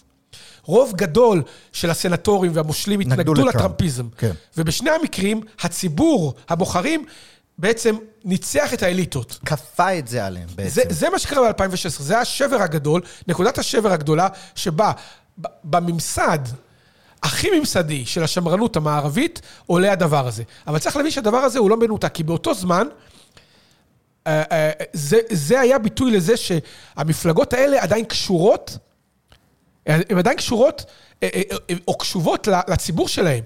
כי בסופו של דבר, מה המשמעות שטראמפ ניצח? שהמפלגה הרפובליקנית נשלטת על ידי הציבור הרפובליקני. פריימריז ומצביעים. השמר, השמרנים האזינו בלית רצון ובלית ברירה לרצון של הבוחרים השמרנים. הנקודה היא שבמקומות אחרים באירופה, הצמרת השמרנית אמרה, לא אכפת לי מהדבר הזה. אני אנהג כמו שנהגתי קודם, וזה ימשיך. ולכן המפלגות השמרניות האלה הן או קרסו לגמרי, או קורסות, ובשמאל זה עוד יותר קיצוני. מה הכוונה? למשל בצרפת, גם הימין המסורתי וגם השמאל המסורתי קרס לגמרי. הייתה בצרפת במשך 50-60 אה, שנה מפלגה סוציאליסטית ענקית, היא הייתה אה, כמה פעמים בשלטון, ובתוך מספר שנים, במאה ה-20, היא נעלמה. היום מפלגה סוציאליסטית היא אה, טעות סטטיסטית. כן. בשמאל הצרפתי יש מפלגות אחרות שהמפלגה הכי גדולה היא נניח מקבילה של מרץ, או אפילו, לא, אפילו יותר שמאל ממרץ. זו המפלגת השמאל, אבל, אבל היא לא מקבלת רוב קולות שהיו של השמאל. רוב הקולות הולכות למקרון, אבל מי זה מקרון הזה? מקרון הזה הוא מפלגה חדשה שצצה מן הגורן ומן הוא לקח אנשים שהיו בשמרנים ובשמאל ובמרכז והכול, ועשה סלט, ובעצם... אה, אה, אה, אפשר להגיד שמקרון הוא בעצם טראמפ lite. מה זאת, מה זאת אומרת? הוא לקח משהו שלא היה קיים בכלל, הוא ערבב את כל ההגדרות, הוא אמר קצת ימין, קצת שמאל, והוא הוא, הוא, הוא, הוא מפלגת השלטון. ו, והאופוזיציה הראשית למקרון, זה לא המפלגה הישנה של הימין השמרני המסורתי, אלא, אלא אה, המפלגה של לפן, נכון. שהייתה בעצם ימין קיצוני. שאבא שלה היה אנטישמי, וכולם מוקצה מחמת מיוס. שהיום היא עושה מאמצים אדירים. להתחבר כבר ליהודים ולהגיד, אני לא... לא, היא הלכה להפגנה נגד האנטישמיות, למשל. היא רוצה להתחבר לאלקטורט הימני, המסורתי, כן. שהוא כנראה רוב הציבור הצרפתי. רוב הציבור הצרפתי בבחירות האחרונות הצביע למקרון על ידי סתימת האף, כי הוא אמר, לפן היא יותר מדי קיצונית, אה, קיצונית אבל לא בגלל שהוא אהב את, את מקרון. מקרון הוא, לא, הוא לא בשר ולא חלב כזה, אז אמרו, בסדר, מקרון, כי, כי לפן היא, אני... אני אח, מרתיעה אותי. בדיוק. אה, אה, אנחנו מוצאים תופעה הפוכה באיטליה. באיטליה, גם שם, המפלגת הימין, הימין הקלאסית והשמאל הקלאסית קרסו, ועלו בבחירות לא הנוכחיות, אלא הקודמות, ב-2019 נדמה לי היו, או לפני זה, בבחירות האחרונות שהיו, עלו אה, כשתי המפלגות הגדולות, היו אחד, היה מפלגת חמשת הכוכבים, אפילו אף אחד לא יודע מי זה, אבל הם היו המפלגה הגדולה באיטליה, פחות שליש מהקולות הם קיבלו. חמשת הכוכבים זה, זה, זה כמו מין מקרון או טראמפ, זו מפלגה שהמנהיג שלה הוא קומיקאי. נכון. אה, אה, איטלקי, שבכלל לא התמודד, והנבחרים זה כל, אנשים מכל מיני סוגים, עם כל מיני, עם מדיניות כזו של ערבוב, הם אומרים, כל בן אדם, כל בן אדם בוגר שלא מוצא עבודה יקבל משכורת מינימום. למשל, כדוגמה. ומצד שני, הם אה, אה, אנטי-אמריקאים, ומצד שלישי, כל מיני ערבובים של דברים, נכון. של, של ימין ושמאל, הכל דבר אחד, והכי חשוב, אין להם מוסדות מפלגה. הם, המפלגה שלהם מתבססת על מערכת אינטרנט בשם רוסו. כל החלטה גדולה אומרים, האם להיכנס לממשלה או לא. האם להצביע בעד... הם, הם יש משאל אינטרנט. כמו שתיארת לפני כן. בדיוק. כן. וככה הם החליטו לעשות ככה ולא ככה. והמפלגה השנייה בגודלה הייתה הליגה. הליגה הייתה מפל... מפל... מפלגה מקומית קיצונית יחסית. אז אנחנו רואים שבאיטליה, בבחירות הקודמות, שתי מפלגות פופוליסטיות חדשות בעצם כבשו את השלטון. Mm-hmm. היה כאוס מוחלט, ובעצם במשך שלוש שנים התחלפו כמה ממשלות נכון. שלא הצליחו לתפקד כמו שצריך, ואז בבחירות האחרונות, מי שעלה, זו הייתה ג'ורג'ה מלוני. עכשיו, ג'ורג'ה מלוני עשתה בעצם מה שמקרון עשה, מה ש... סוג של מה שטראמפ עשה. היא בעצם הייתה לה, היא הקימה לפני מספר שנים מפלגה, מפלגת ימין קטנה, שהרבה מאוד מהאנשים שלה באו ממה שהיה הימין הקיצוני בעבר, אבל היא בעצם הצליחה לאחד את הנשמות השונות של הימין. היא באה מתוך הימין הרדיקלי, אבל היא, נקרא לזה, הלכה למרכז, mm-hmm. אבל עוד פעם, זה, זה, זה, זה בן אדם שלפני חמש שנים, המפלגה שלה הייתה, קיבלה ארבעה אחוזים בסקרים. ובבחירות האחרונות היא ניצחה, היא ראש ממשלה, עם קואליציה של עוד שתי מפלגות. עכשיו, מתארים את מלוני כמנהיגה מתונה. מלוני היא לא מנהיגה מתונה או לא מתונה. דווקא כשהיא ניצחה, אמרו פה שהיא קיצונית, נכון, חברה של האנטישמים, נכון, וכל מיני דברים נכון, כאלה. נכון, אז אני אומר שוב, בגלל, וכל הדברים האלה, להגדיר את מלוני יותר או פחות קיצונית מאורבן, כן. או ממישהו אחר, זה פשוט כי קשה לאנשים, וזו הבעיה הגדולה בעיניי, בהגדרות של הגרדיאן ושל הארץ וכן הלאה. אה, אה, אה, בגלל שהם מתקשים להבין את התופעה, אז הם פשוט מדביקים משהו שנעים להם. אז הם אומרים, זה ימין קיצוני, זו הגדרה שלא מסבירה כלום. כן. אין לזה שום משמעות. אז, אז, אז בסופו של דבר, אם אתה אומר ש... ש אה, כך הרבה אנשים הם אותו הדבר, עכשיו, אני, אה, אה, מלוני באופן מודע כיוונה את עצמה מהרגע שהיא הפכה לכוח פוליטי רציני, להיות מנהיגה של גוש שמרני גדול. Mm-hmm. היא עשתה את זה בעקביות, ולמרות שהמפלגה שלה לא מכונה שמרני, שמרנית, היא כל הזמן אומרת, אנחנו השמרנים. כן. כדוגמה. עכשיו, באופן... אבל האם היא באמת שמרנית? זאת השאלה. אה, תראה, בגדול, בכל הדברים, ה- ה- ה- אני אגיד את זה ככה, כל פוליטיקאי מצליח, הוא גם במידה מסוימת אופורטוניסט. זה לא יפתיע, יפתיע אותנו. כן. יש לזה כל מיני צדדים. עכשיו, השאלה היא תמיד עד כמה הוא אופורטוניסט, ועד כמה הוא באמת מאמין במה שהוא עושה. קשה מאוד לגבי מלוני לדעת, קודם כל בגלל שהיא לדעתי כשנה בשלטון, אז קשה לדעת. באופן עקרוני, בכל הסוגיות יסוד של אה, המשפחה המסורתית, היחס לדת, ההתנגדות להגירה בלתי, אה, בלתי מנוהלת, וגם הרעיון של, שהוא עוד פעם גם קשור לאינדיבידואליזם, התפיסה הוותיקה, נקרא לזה ככה, שהייתה בכל העולם, זה שמהגר צריך להתאים את עצמו לערכים ולדרך חיים של... כלומר, זה לא שהוא... אם אתה בא למדינה נוצרית, אתה לא צריך להתנצר, אתה יכול להישאר יהודי או מוסלמי, אבל, אבל כל הכללים המקובלים, נניח, העובדה ש, שבמדינה שאתה באת אליה, נהוג להתחתן גבר אחד ואישה אחת, אם אתה רוצה להתחתן עם ארבע נשים, לך לסעודיה. אם אתה רוצה לחיות במדינה שלנו, אתה צריך להיות עם אישה אחת. כן. או נישואי קטינים ו... כן, אבל אפשר עוד אלף דברים אחרים. כן, לחיות בגטאות כאלה שלא uh, משתלבות ושומרות על, uh, על ערכים והתנהגויות שלא... נקרא לזה לא, דברים חשוכים. צריך, לא, אבל צריך להבין, לפני מאה שנה באירופה, המדינה האיטלקית או הצרפתית, הייתה מכריחה את כל הילדים ללמוד את השפה. כלומר, ילדים אה, באזורים ברטונים, שמדברים שפה אחרת מצרפתית, היו מכריחים אותם ללכת לבית ספר, שבבית ספר, הם, לא, לא שהוא לא יכול לדבר בבית בברטונית, כן. אבל הוא היה חייב ללמוד, אין דבר כזה שילד בצרפת לא ידע צרפתית. אין דבר כזה שילד באיטליה לא ידע איטלקית. אז מה המדיניות שלה בהקשר הזה? אז לא, אז היא תואמת את המדיניות הזאת, 아. אה. אבל היא, היא, היא, לכן היא שמרנית לעומת התפיסה היום שאומרת, אה, אנחנו צריכים להיות הרבה יותר טולרנטים כלפי התרבויות של כל אחד, ובמיוחד המהגרים, ויותר מזה, במקרה של אירופה יש את, ה, את התפיסה הזאת שבגלל שהאירופים הם היו מדינות קולוניאליות, אז, כן. אז לא רק זה, המהגר השחום שבא מאפריקה או מאסיה, יש לו זכויות יתר, אנחנו צריכים לוותר לו. טוב, אז הוא, יש לו כמה מקרים של הטרדה מינית, אז אנחנו נסלח לו, כי הוא לא כל כך מבין את התרבות המערבית וכן הלאה. זה מאוד בולט, דרך אגב, באנגליה, שהיה שם ממש תפסו אה, כנופיות שאנסו קטינות, והם פשוט אה, במשך המון זמן, אה, אחרי זה, אחרי זה מצאו שהם פשוט העלימו עין, הרשויות. נכון. ורק אחרי שזה התפוצץ בתקשורת, אז סוף סוף נגעו בזה, וגם אז כאילו לא הסכימו להגיד שזה בעצם מהגרים. נכון. וניסו להעלים את זה, ורק בדיעבד גילינו שזה בעצם מהגרים. נכון, נכון. אז עכשיו, אז מלוני, בצד הזה היא בוודאי... לגבי, היא בצד של השמרנים. Mm-hmm. הנקודה היא, אה, האם היא, אה, היא, היא, היא, היא, נקרא לזה ככה, היא פועלת עכשיו בתוך חוקי המשחק האירופיים, לא ברור אם היא תאתגר את חוקי המשחק האירופיים. כי ההבדל בין מלוני ו, ואורבן, שלגבי השקפות העולם שלהם אין שום הבדל mm-hmm. באופן מהותי, היא שאורבן הוא, אה, גם מסיבות אישיות וגם מסיבות היסטוריות של הונגריה, הוא מוכן ומאתגר את הכללים האירופיים. מסיבות היסטוריות של הונגריה זה בגלל שההונגרים עברו את הקומוניזם, הם הרבה הרבה פחות, אה, נקרא לזה ככה, טולרנטיים כלפי תפיסות פרוגרסיב, הם, הם, הם שומעים בכל תפיסה פרוגרסיבית את, את, את ההד הקומוניסטי, והם פשוט מאוד נגד זה. דבר שבמערב, בגלל שאיטליה, צרפת מעולם לא נשלטת על ידי קומוניזם, כן, מישהו אומר להם אה, אחוות העמים וכולי.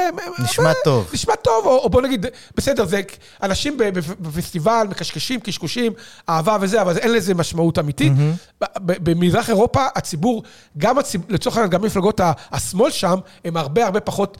שמאל ממקומות אחרים. פרוגרסיבית, כן. במובן הזה. אה, אחד. גם בנושא מגדר ובנושא, וכל מיני נושאים של pronouns. נכון. וכל, אתה לא תראה נגיד את ויקטור אורבן כותב, אה, My pronouns are he... אה, לא, לא, לא, לא, לא, לא רק זה, תראו, הנקודה היא כזו. עכשיו, האיחוד האירופי, שה... ועכשיו אנחנו גם מתחברים לפתיח שלך, האיחוד האירופי, שבו הכללים נקבעים על ידי הפרלמנט האירופי, נכון. ולא על ידי המדינות השונות, הפרלמנט האירופי נקבע בבחירות כל כמה שנים, והיה רוב למפלגות המרכז-שמאל mm-hmm. בפרלמנט האירופי, ובעצם אז, אז הכללים של האיחוד האירופי הלכו לכיוון מאוד פרוגרסיבי, למשל בנושא של הכרה בנישואים חד-מיניים. כן. זה היה נושא שבהתחלה נשאר להחלטה של כל מדינה, ומדינה מסוימת הכירה, ואז בשלב מסוים, האיחוד האירופי התחיל ללחוץ על כל המדינות להתאח, להתיישר לכללים של, אם אתה לא מכיר בנישואים חד-מיניים, אתה בעצם מפלה זה, כבר, הכוונה היא שיתבעו אותך כן. כמדינה שמפלה, ובעצם אתה מדינה גזענית או להט"בופודית. Mm-hmm. עכשיו, הונגריה אמרה, אנחנו לא מכירים בנישואים חד-מיניים, ולכן שורה של דברים שנובעים מכך, למשל, הרי אנחנו לא ניתן משכנתה לזוג חד- חד-מיני, כי הוא לא נשוי, כי הוא לא יכול להתחתן. Mm-hmm. ואז בעצם נוצרה, נוצרה, נוצרה התנגשות, התנגשות שהיא, שהיא מתקיימת בימים אלה. בין הונגריה, שאומרת, אני מדינה ריבונית, אני מחליט, אני לא מכריח אף אחד לעשות את זה, אני לא רודף אף הומוסקסואל, חס וחלילה, אין, אין אפליה בהונגריה, אבל אני מגדיר משפחה כמשפחה קלאסית, ו, וכל הדברים שנותנים, אני נותן אה, למשל, אה, אני עוזר בדיור למשפחות, ומישהו שהוא לא משפחה, גם גבר ואישה שלא מתחתנים, וגם גבר וגבר שלא מתחתנים, הם לא יקבלו אה, את התמיכה הזאת למשל. עכשיו, ג'ורג'ה מלוני בעיקרון מסכימה עם כל הדברים האלה. אבל היא עוד לא יצאה באופן אה, מדיניות. אולי היא מעולם לא תצא. כן. כי, כי הנקודה היא, עד כמה יש לך נכונות להתעמת עם האיחוד האירופי. יש איזה השלכות מדיניות וכלכליות. אבל יכול להיות שהיא גם לא תצטרך, אם באמת, כמו שאמרנו בהתחלה, אם באמת הסקרים בעוד, לא כזה, מתי הבחירות? בעוד uh, כמה חודשים. נכון, ביוני. Uh, ביוני יהיו, אם באמת יש שם רוב של... אז שוב, אני רק רוצה להגיד שאם אני מבין נכון, ומה שאתה, שאתה אומר, uh, בעצם המפלגות הימין, במרכאות, מאוד שונות אחת מהשנייה. יש מפלגות שהן יותר מיינסטרימיות, פחות מיינסטרימיות. מה שקרה, שאתה אומר, שהרבה מאוד מהמפלגות האלה או נעלמו לגמרי עם, הש... עם הזמן בגלל המצב החברתי שתיארנו לאורך כל הפרק הזה. אני אגיד ככה, יש התעוררות ציבורית בכל אירופה. שמה? בגלל התפוררות המערכות הישנות. כן. עכשיו, ההתעוררות הזאת אומרת, אני רוצה משהו חדש. יש מקומות שבהם הממסד מצליח לסגל את עצמו לדבר החדש, ויש מקומות שבהם הוא לא מצליח. כן. הדוגמה הכי בולטת כרגע זה גרמניה. בגרמניה, הממסד הישן, הולך ומתפורר לנגד עינינו, ולא מצליח להתמודד עם זה שהציבור הגרמני אומר, מה שהיה לא מתאים לי, אני רוצה משהו חדש. מה זה המשהו חדש שהוא רוצה? גבולות סגורים יותר? נגיד, זה נראה לי משהו אחד. כן, אבל אני רוצה להגיד קודם כל כך. צריך להבין, זה לא רק שהימין אומר את זה. כולם אומרים את זה. גם בשמאל. זאת אומרת, כן. מה, צריך להבין, הנפגע הראשון מכל המהפכה החברתית, תרבותית, פוליטית הזו בדור האחרון, זה מפלגות השמאל. כל מפלגות השמאל באירופה, היבשתית, כן. כמו שאמרתי, אנגליה זה משהו אחר, גם בגלל כן. הבחירות, הן או בהתמוטטות מוחלטת, או שמחזיקות בשיניים, ואז הן חייבות להתחבר למפלגות סהר, סהרוריות. כלומר, mm-hmm. אני אתן דוגמה. בצרפת, מפלגת השמאל הקלאסית נעלמה. באיטליה, היא שורדת היום המפלגה השלישית בסקרים. בספרד, המפלגה הסוציאליסטית שהייתה בשלום כל כך הרבה שנים, היא שורדת בשיניים, אבל היא אז, ב... היא, היא נאלצה לעשות ברית עם קבוצות גם פופוליסטיות חדשות בשמאל, וגם קבוצות אה, בעצם פורשות בספרד, כמו הקטלנים והבסקים, mm-hmm. שהם רוצים בעצם, אה, זאת אומרת, זה, זה מין... אה, אה, שעטנז כזה. אה, שעטנז, ש, שבקושי מחזיק, בגלל שהשמאל הקלאסי, הוא לא מושך את המצביעים. כן. המצביעים רוצים ללכת לכיוונים אחרים. אה, אה, אה, בגרמניה, אז גם השמאל הקלאסי, הוא בקריסה, mm-hmm. אז כל מיני מפלגות, הירוקים, אבל גם כל מיני מפלגות שאפילו אני לא יודע את השמות שלהן, עול, עולות. עכשיו, בגרמניה יש מין אה, שיטה שהיא מאוד מאוד מקשה על מפלגות חדשות, יש אחוז חסימה מאוד גבוה. נכון. לכן, הרבה, יש לך בגרמניה 100 מפלגות, אבל רובן לא מיוצגות בפרלמנט. אז מה, מתאחדים ביחד כל מיני מפלגות מוזרות, שהאיחודים כן. ביניהם מאוד גם, מוזרים? גם שם הם בדרך כלל לא, מתחילים, לא מצליחים, אבל מה שקורה זה שאם יש מפלגה אחת שמצליחה לעבור את המחסום, אז פתאום כל הקולות מחאה מתנקזות אליה. היום בגרמניה הנקודה היא ככה, המפלגת השלטון, הסוציאל דמוקרטית, היא התרסקה בסקרים לגמרי. כל מיני מפלגות שמאל סהרוריות שלא שמעת עליהן, ואני גם לא שמעתי עליהן, הן עולות בסקרים, אבל בעיקר עולה המפלגה ש, שהיא כרגע השנייה בגודלה. זה ה-AFP הזה? AFD. AFD. Alternative for Deutschland, שזו מפלגה שהיא, אה, עוד פעם, ימין מן הגורן ומן היקב. הבעיה שבגרמניה, בגורן יש גם כל מיני נאצים או ניאו-נאצים. אז הבעיה היא, עכשיו, רוב הגרמנים הם, הם בדילמה. כי מצד אחד, כמו, אגב, כמו נניח הרבה צרפתים שלא רוצים להצביע ללפן. הם, כן, אבל הם, הם לא סובלים מכאילו הם אומרים, אוקיי, לפן היא... לכאורה שינתה את דרכה, ולכאורה חברי הפרלמנט שלה הם אנשים חדשים, אבל עדיין נשאר לך החשד שאולי בעצם ביום הנכון, לגבי Alternative für Deutschland, יש שם אנשים נורמליים, יש שם אנשים לא נורמליים, אבל הנקודה היא שהציבור עדיין, בחלק גדול מאוד ממנו חושד ממנו, ועדיין, בסקרים זה כבר המפלגה השנייה בגודלה. מי המפלגה מק... הראשונה בגודלה? הנוצרים דמוקרטיים, אה. אבל גם הם הולכים ומאבדים גובה כל הזמן. כן. בגלל... זאת אומרת, יצטרכו אה, אולי אה, קואליציה איתם, נכון? הנוצרים הדמוקרטיים אמרו שהם בשום פנים ואופן. אז אם הם עשו עם השמאל. יכול להיות, אבל, אבל השמאל בהתרסקות יותר גדולה. אז עכשיו, אה, רק לפני שבועיים, אה, קבוצה פנימית לנוצרים דמוקרטיים, אה, זה משהו, נקרא לזה משהו כמו איחוד הערכים, פרש ואמר שהוא מקים מפלגה חדשה. אני לא יודע מה, היה, מה תהיה התוצאה, אבל היושב ראש המפלגה הזאת זה אדם שהיה נשיא בית המשפט החוקתי של גרמניה. Mm-hmm. והוא מציב את עצמו ימינה מהנוצרים דמוקרטיים. מה המשמעות? אנחנו צריכים להבין. אני לא, עוד פעם, אני לא נביא לגבי התוצאות של הבחירות, אני רק אומר, הפעולה הזאת היא ביטוי לזה שאנשים רציניים בגרמניה מזהים שיש ואקום גדול. כן. ימינה מהנוצרים דמוקרטיים, אבל שמאלה מאלטרנטיב פור דויטשלנד, בגלל שהם אומרים, האנשים האלה הם חשודים עליי שאולי הם ניאו-נאצים, ואם הם לא ניאו-נאצים, הם אנשים מטורפים. כן. כי עוד פעם, יש שם אנשים שהם אפילו לא ניאו-נאצים, אבל יש שם כל מיני תיאוריות קונספירציות מוזרות, או פתאום אנשים שאומרים, אנחנו צריכים להתאחד עם פוטין, כל מיני אנשים הזויים. אז עכשיו, אתה לא רוצה ללכת לכיוון הזה, מצד שני, אתה אומר, המפלגות המסורתיות, הם אכזבו את הציבור. וצריך להבין, הנוצרים דמוקרטיים היום בגרמניה, הם מפלגת מרכז-שמאל. כי בעצם, תחת מרקל, הם לאט לאט זזו שמאלה מבחינה כלכלית, מבחינת הערכים החברתיים, הם, הם נקראים נוצרים דמוקרטיים, הם בכלל לא נוצרים, הם בעד נישואים חד-מיניים, הם נגד כל מעורבות של הדת. בקיצור, אז, אז הציבור המרכזי בגרמניה אומר, הם לא מייצגים אותי, אבל אני גם לא רוצה להצביע על המטורפים. ולכן צצה המפלגה, עוד פעם, אני לא יכול להגיד לך אם המפלגה החדשה הזאת היא תצליח או לא תצליח, אבל זה ביטוי מובהק כן. למה שקורה בכל אירופה. בכל אירופה, ואני אתן לך דוגמה נוספת, בשוודיה, בשוודיה היום המפלגה הגדולה ביותר אה, בימין נקראת הדמוקרטים השוודים. הדמוקרטים השוודים הייתה מפלגה עם שורשים ניאו-נאצים אה, שקיבלה פחות מ-2 אחוזים 50 שנה. לפני משהו כמו 15 שנה באה חבורה של צעירים, זרקה את כל הזקנים ואמרה, אנחנו רוצים מפלגה, מפלגת אה, ימין ברורה שאומרת את הדברים, אנחנו רוצים להגביל את ההגירה, והמהגרים שנמצאים כאן, הם צריכים לעבור שוודיזציה, זאת אומרת, לדבר שוודית ולהתנהג בצורה מסוימת, והם בתוך מספר שנים, אני מכיר חלק מהמנהיגים, הם באמת אנשים צעירים, זאת אומרת, אנשים בשנות ה-30 וה-40 שלהם, אה, הם, הם הפכו למפלגה הגדולה ביותר בימין. עדיין, בגלל העבר, העבר של המפלגה, היה חשדנות כלפיהם, לכן הם היום, הם בקואליציה השלטת, אבל הם לא יושבים בממשלה. זאת אומרת, הם... כמו הם רע"מ. זאת אומרת, הם מצביעים בפרלמנט, בדיוק. אבל הם לא שרים. נכון. כן. אבל הם המפלגה הגדולה ביותר בימין, והם קובעים בעצם את המדיניות של הממשלה. אבל רגע, אני רוצה לשאול אותך משהו. אז, אז זה רק ביטוי, אני אומר, כן. אפשר להביא עוד דוגמאות. יש גם. בהולנד עכשיו חירט וילדרס שניצח נכון. שם, שהוא, אני זוכר אותו עוד שהייתי ילד. הוא כבר בן אה, כנראה מאוד מבוגר, הוא היה אז לא כזה צעיר, והוא היה נחשב, אה, אתה יודע, סמן אה, ימין קיצוני נגד המוסלמים. היום ו- יש קיצונים ממנו. כן, כאילו, והיום הוא, ז... הוא זכה, הם זכו המפלגה שלו. אני, אני רוצה, לפחות לרוב, אני לא יודע, אני לא כל כך יודע איך זה עובד שם, אבל הוא, זה, עוד, זה הוא עובד לא... שם כמו בישראל, יש המון המון מפלגות, כן, והרבה פעמים צריך המפלגה... להקים קואליציה. לא, אפילו היא פעמים גדולה- המפלגה הגדולה בדיוק. יכולה לא להקים את הקואליציה. בדיוק. קשה לדעת. אז אני רוצה אבל לשאול משהו, שאתה אומר שהם מאוכזבים, הציבור מאוכזב ממפלגות המסורתיות.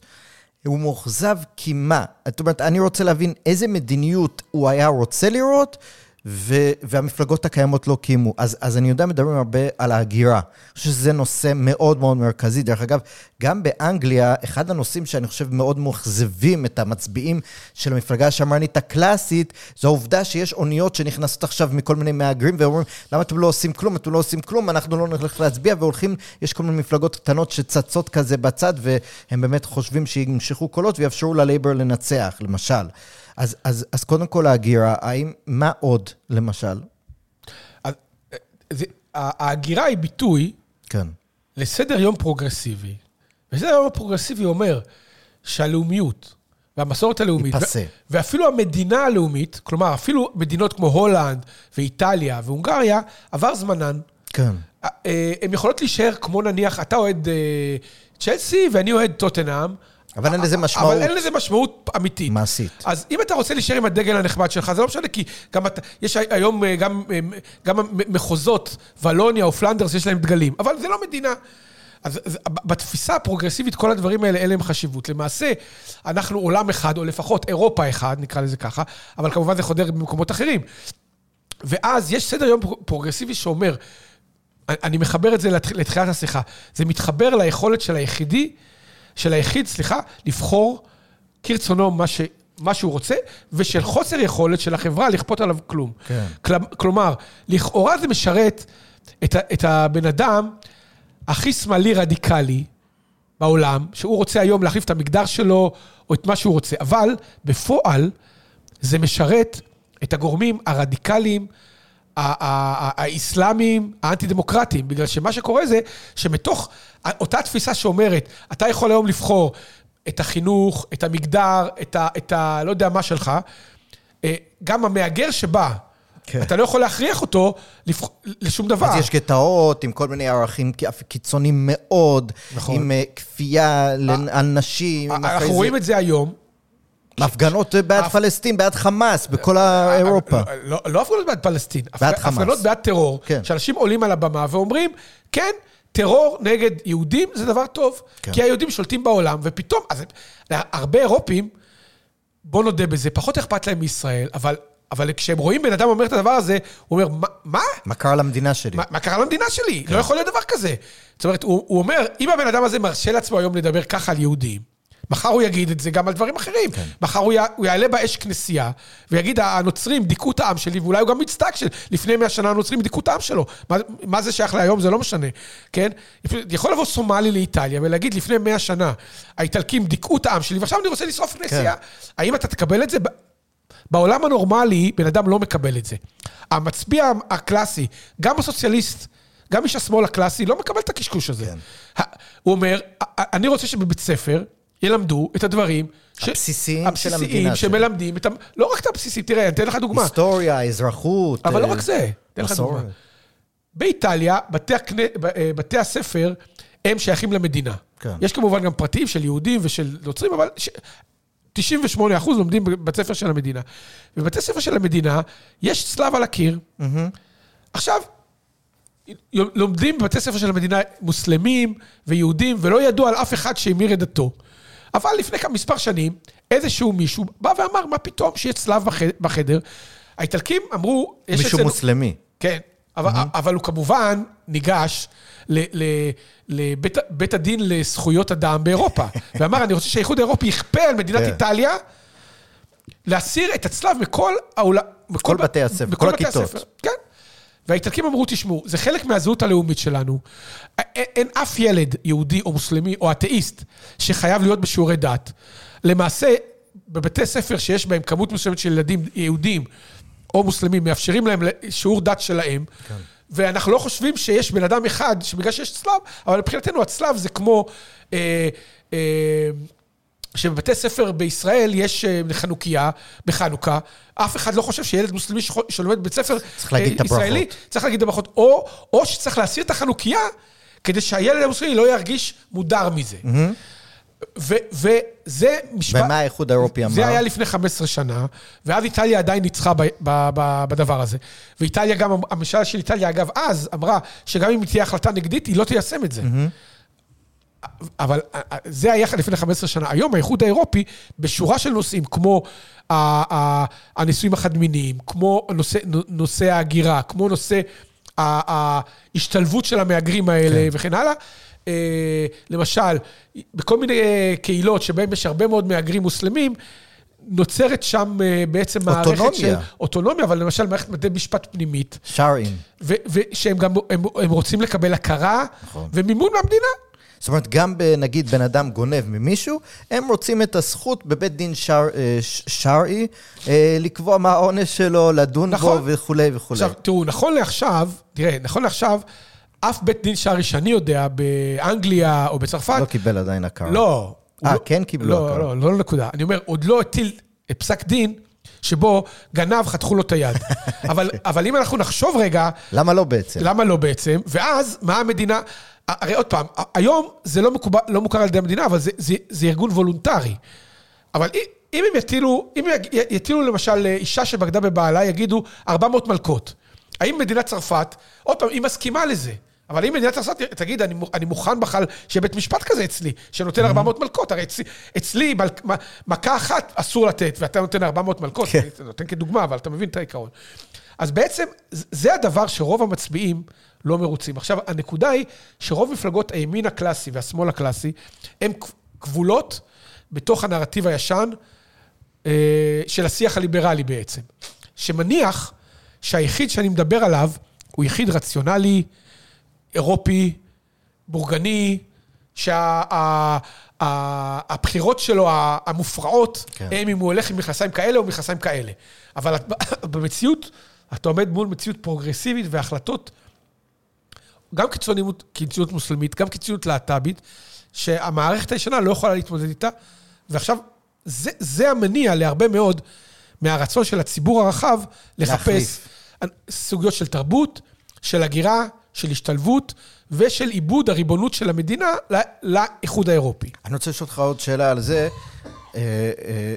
אה, אה, האם, אה, הרי בארצות הברית אני רואה בסקרים עכשיו, שלמשל הדור הצעיר, 18 עד 24, מאוד מאוד פרוגרסיבי, ושאר הציבור מאוד, אה, הרבה יותר נוטה ל...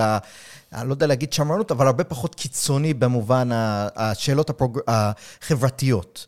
כמו מה שציינו עד עכשיו. האם באירופה גם אתה רואה את זה, שהדור הצעיר הוא בעצם נוטה למפלגות השמאל קיצוני, נקרא לזה?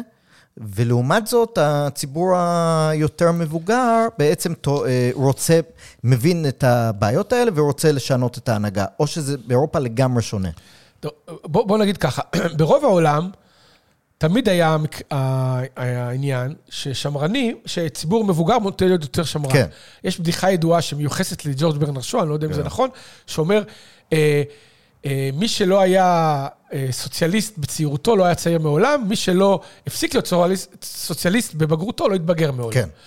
אה, אז זה דבר שתמיד היה קיים, ורק בשנות ה-80 וה-90 ראינו את התופעה המוזרה שהיו המון המון צעירים שמרנים. Mm-hmm. עכשיו, לגבי הנטיות של הצעירים, אני חייב להגיד שאני חולק על, על הדימוי שיש אה, לגבי הצעירים. אני חושב ש... במידה מסוימת זה נכון שצעירים נוטים להיות תמיד יותר רדיקליים, ואגב, לימין או לשמאל, כן. באופן כללי. אבל מעבר לזה, צריך להבין שיש אה, פער משמעותי מאוד בין צעירים שהם אה, עוברים סוציאליזציה מסוימת באוניברסיטאות. נכון. אה, והם נוטים להיות 99 אחוז בכיוון אחד, ואז זה מטה את התמונה הכללית, שזה נראה כאילו שהצעירים הם 60 אחוז... אה, פרוגרסיביים ו-40 אחוז לא פרוגרסיביים, כשבעצם, אם אתה, אם, אם אתה תדייק את זה, אתה תראה שזה הולך לכיוון מאוד מסוים. עכשיו, אני אקצין את זה עוד יותר. הסקרים מראים שהנטייה לפרוגרסיביות היא הרבה יותר, הרבה הרבה יותר גדולה אצל צעירים, ככל שהם שייכים לאורח החיים הפרוגרסיבי. כלומר, צעיר שהוא או חי עם ההורים, או חי במעונות, או חי בעיר גדולה ואין לו עבודה קבועה, אין לו משכנתה, אין לו אישה, אין לו ילדים, אז... כן. אין לו אחריות. בדיוק. עכשיו, המדינה, מדינת הרווחה המודרנית באירופה ובאמריקה מאפשרת לבן אדם להיות בן 25, בן 30. ולגור בבית עם ההורים. לא, לקום בבוקר. אה, וללכת להפגנות נגד התחממות כדור, כדור הארץ, יכול להיות שזה חשוב, אבל הוא לא חייב להתפרנס. ולא לא רק זה, הוא, הוא קיבל, אולי הוא גמר תואר ראשון באוניברסיטה, והוא קיבל אה, את הרושם שיש משאבים למדינה שהוא יכול להמשיך באורח חיים הזה כן. לתמיד, והוא מסתייג מהניסיונות של פוליטיקאים לצמצם את זה. למשל, אנשים שאומרים, אה, אה, אני רוצה לצמצם את ההעברות הסוציאליות לאנשים שלא עושים כלום. אני רוצה להכריח אנשים לעבוד.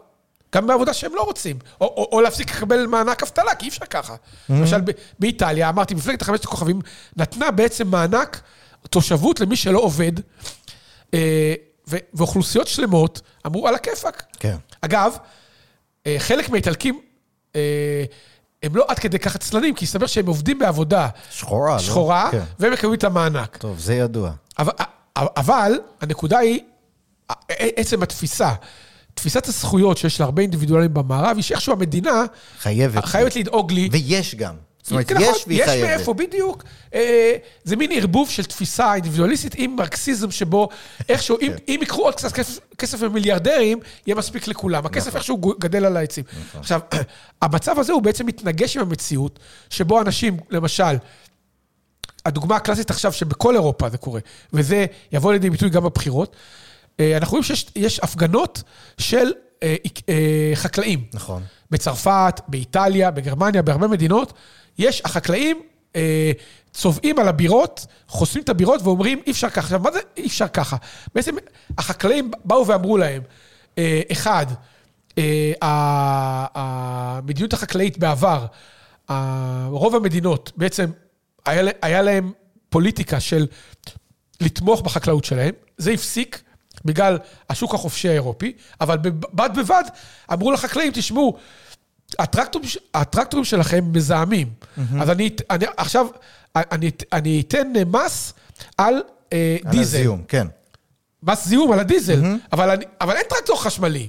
אני לא יכול לחרוש את האדמה, אז בעצם אתה, אתה עושה אז מס... אז הפסיקו את הסבסוד בעצם, והעלו מיסים עליהם בגלל הכלים שהם עובדים איתם. אז, אז בשם האג'נדה הירוקה, כלומר, הסטודנטים הצעירים ב, ב, ב, ב, שלא עובדים. באוניברסיטאות שלא עובדים, אומרים, כן, אנחנו צריכים להציל את כדור הארץ. החקלאי שמייצר את האוכל, אז, אז הסטודנט אומר, אז, אז אל, אל תהיה חקלאי.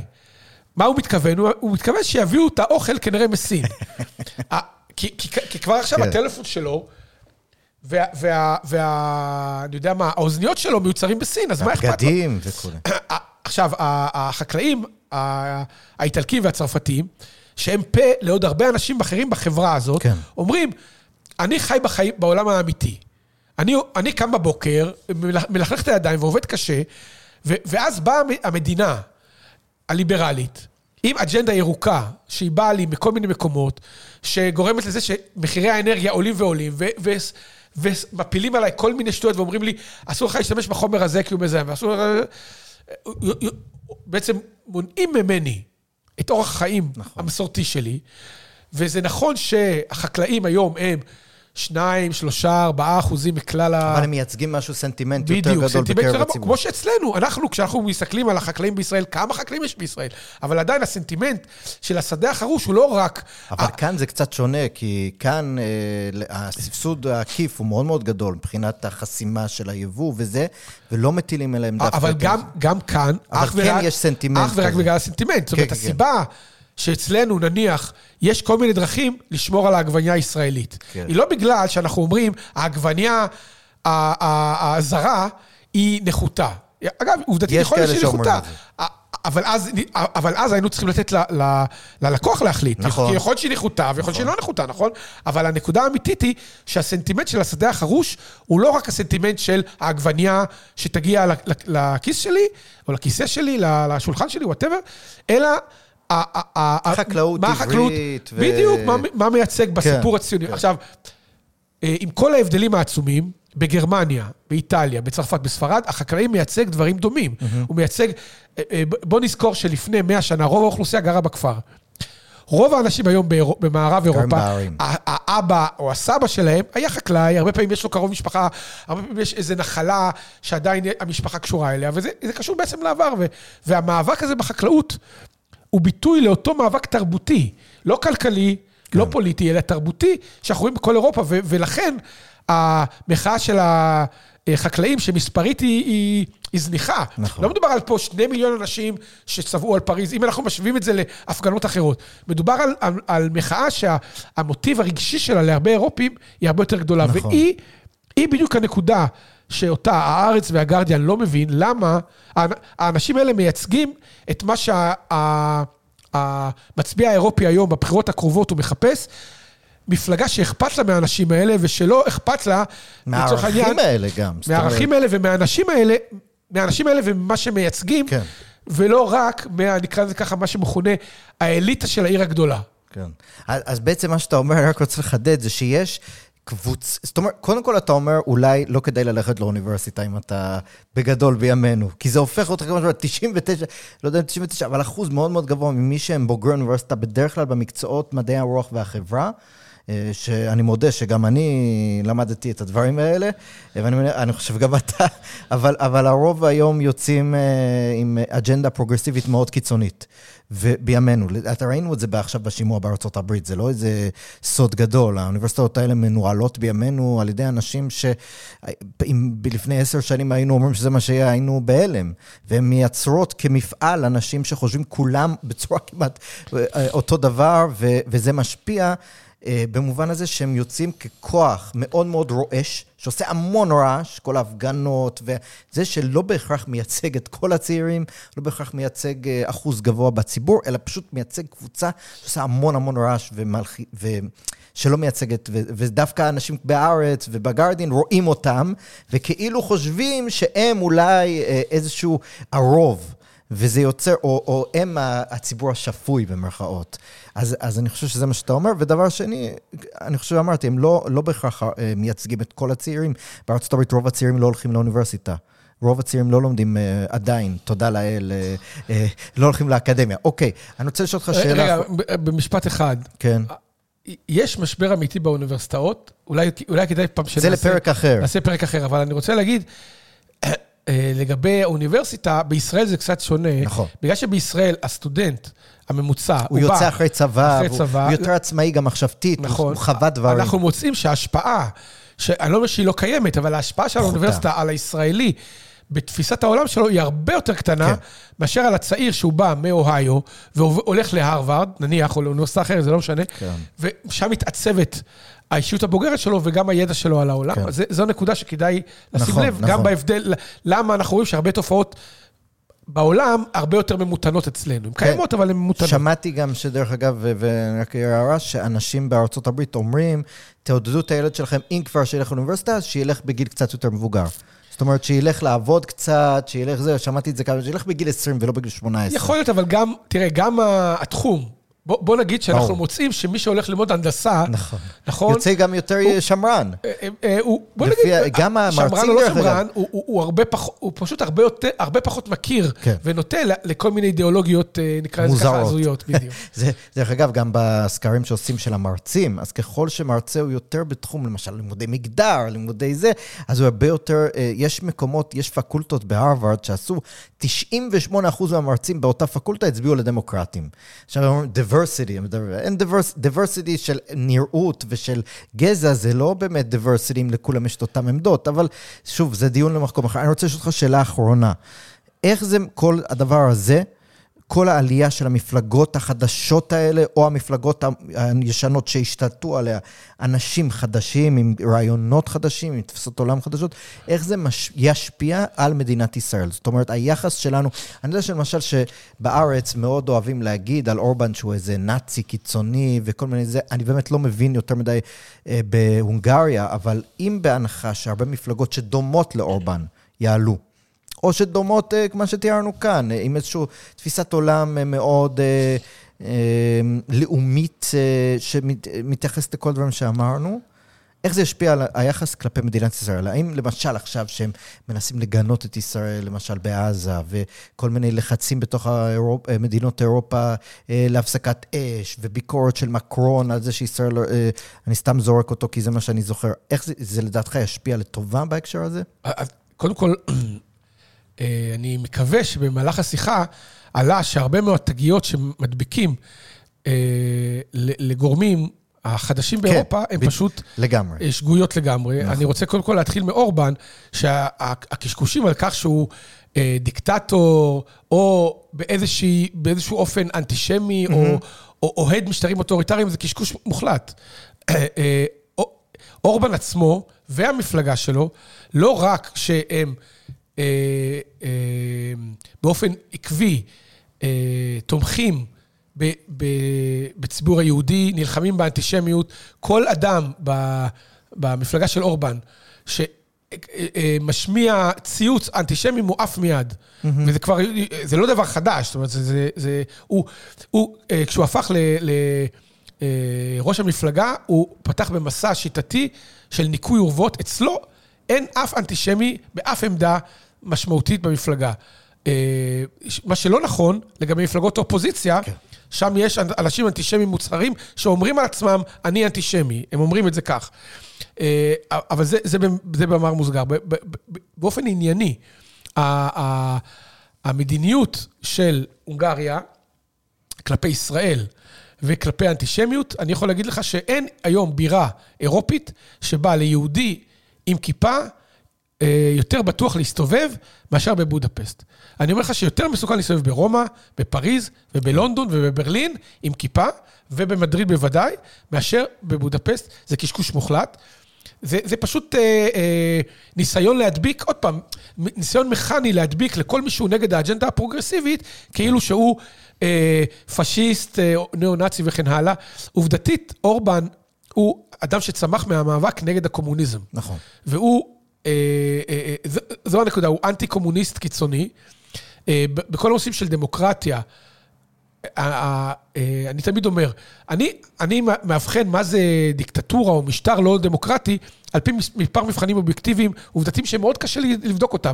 כמה אנשים יש בכלא על דעות פוליטיות? כמה עיתונים באופוזיציה סגרו? כמה מפלגות אסרו? כמה פוליטיקאים נאסרים או נרדפים? כן. עכשיו, על כל. על, על, על כל הדברים האלה, התשובה היא בהונגריה אפס. אין פוליטיקאי אחד, אחד בהונגריה, שהוא מתנגד לאורבן, או, או משהו כזה שהוא בכלא. אין עיתון אחד באופוזיציה, או כלי תקשורת אחד, שסגרו אותו על פי חוק.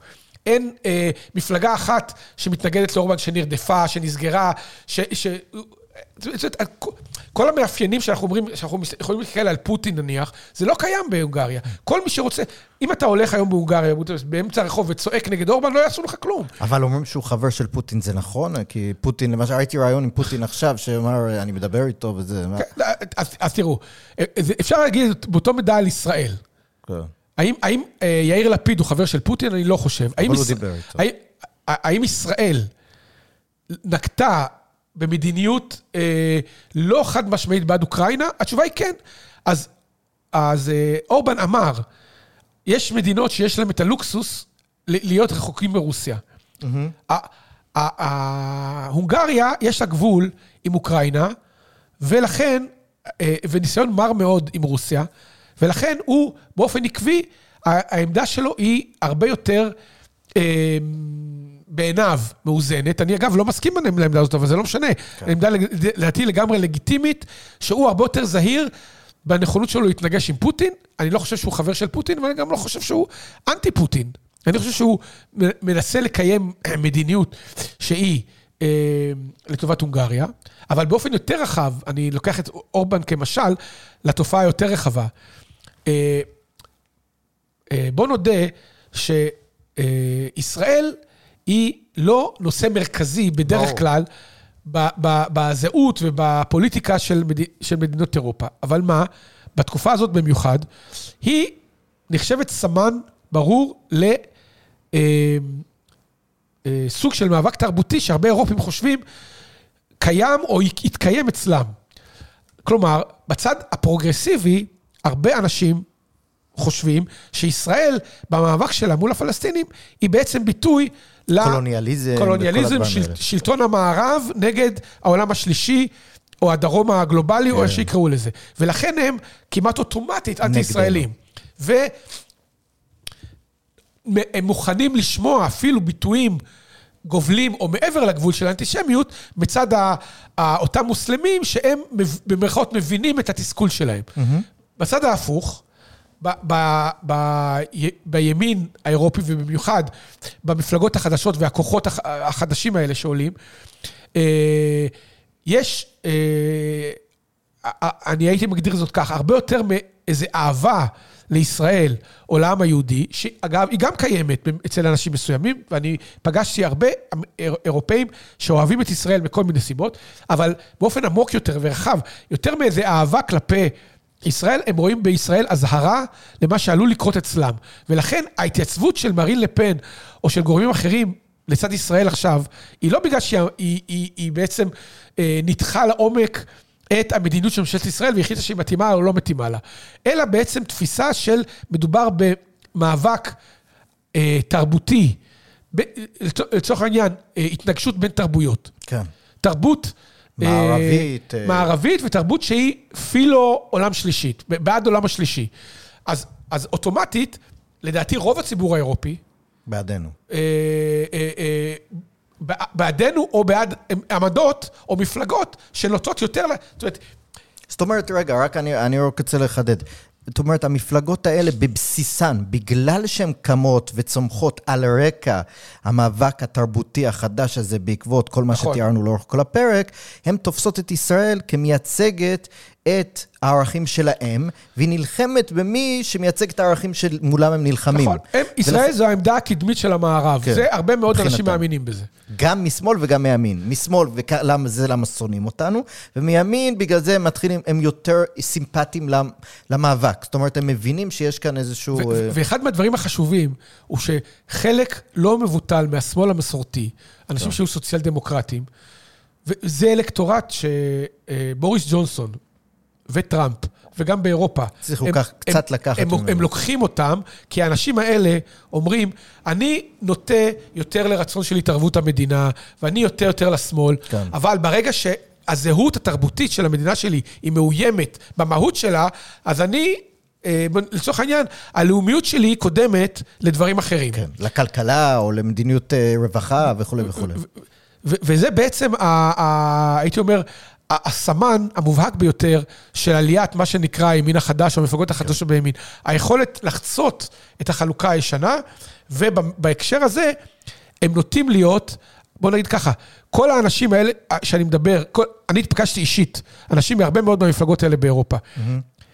בוא נגיד ככה, באופן חד משמעי, כולם בעד להעביר את, ה, את השגרירויות שלהם לירושלים. כי זה, כי זה עניין, אמ, זה עניין של הזדהות תרבותית. זאת אומרת, הם רואים אותנו כדומים להם, בערכים ובתפיסות עולם, והם רואים את האויב שלנו, נקרא לזה, האויב שלנו, אנחנו במלחמה עכשיו, כמייצג את כל מה שהם נלחמים בו אצלם. כשלוחה של האויב כן, כן, שלהם. יפה. הם מאמינים שקטר מממנת את חמאס. ואת האוניברסיטאות באנגליה וב... וגם כל מיני גופים מפוקפקים באוניברסיטאות או בציבור באירופה, והם אומרים, זה אותו דבר. כן. זה אה, עוד זרוע של אותו תמנון לצורך העניין. אוקיי, אני רוצה, קודם כל אני רוצה להגיד שזו שיחה מעניינת ומרתקת. הייתי גם אומר שזה אה, ככה על הנקודה האחרונה, לכן חשוב שאנחנו נישאר מערביים. זאת אומרת, אם אנחנו, או לכן חשוב שהערכים שלנו, שלא נבזול למקומות אחרים. זאת אומרת, ככל שאנחנו אה, נהיה יותר עם אותם ערכים ש, שדומים להם, אתה מסכים איתי במובן הזה, זאת אומרת, יש כאן כל מיני מגמות שלדעתי הן מסוכנות, לא רק בשבילנו, אלא גם בשביל זה שיהיה לנו את החברים שם. שיראו אותנו באמת כחברים שלהם. אה, אה, אבל על זה פרק אה, נוסף בפעם הבאה, מה שנקרא. אופיר היה לי, אופיר העברי היה לי תענוג גדול. וגם נושא שלדעתי אנחנו נשמע ממנו הרבה, וחשוב גם שככה, באמת הנרטיב שנקבע על ידי אנשים שהם גם ככה מראש בצד השני של המפלגות שעולות, אז ברור שהנרטיב שלהם יהיה משהו אחד, אז חשוב גם להשמיע את הנרטיב השני. אז אני מודה לך מאוד שהיית איתי, היה לי כיף גדול ותענוג. אה, ואני מודה לכם, מאזינות ומאזינים, שנשארתם איתנו. זה פרק שהיה טיפה ארוך מהרגיל, ואני חושב שהקפנו נושא קריטי כדי שתבינו מי אלה המפלגות החדשות, על, על בסיס מה הם, הם צומחים, ומה בעצם משותף אולי בינינו לבינם. זה ככה עשינו את ה wrapping בסוף. אה, וזהו, אז נשתמע בפרק הבא. אנחנו נמצאים באפל, ספוטיפיי, גוגל, בעוד 50 פלטפורמות. תמצאו אותנו, תעירו, תשלחו אה, וואטסאפים, מיילים, אה, הודעות במסנג'ר, אני מקבל הכל ומתייחס לכולם. אז זהו, המון תודה, ונשתמע בפרק הבא.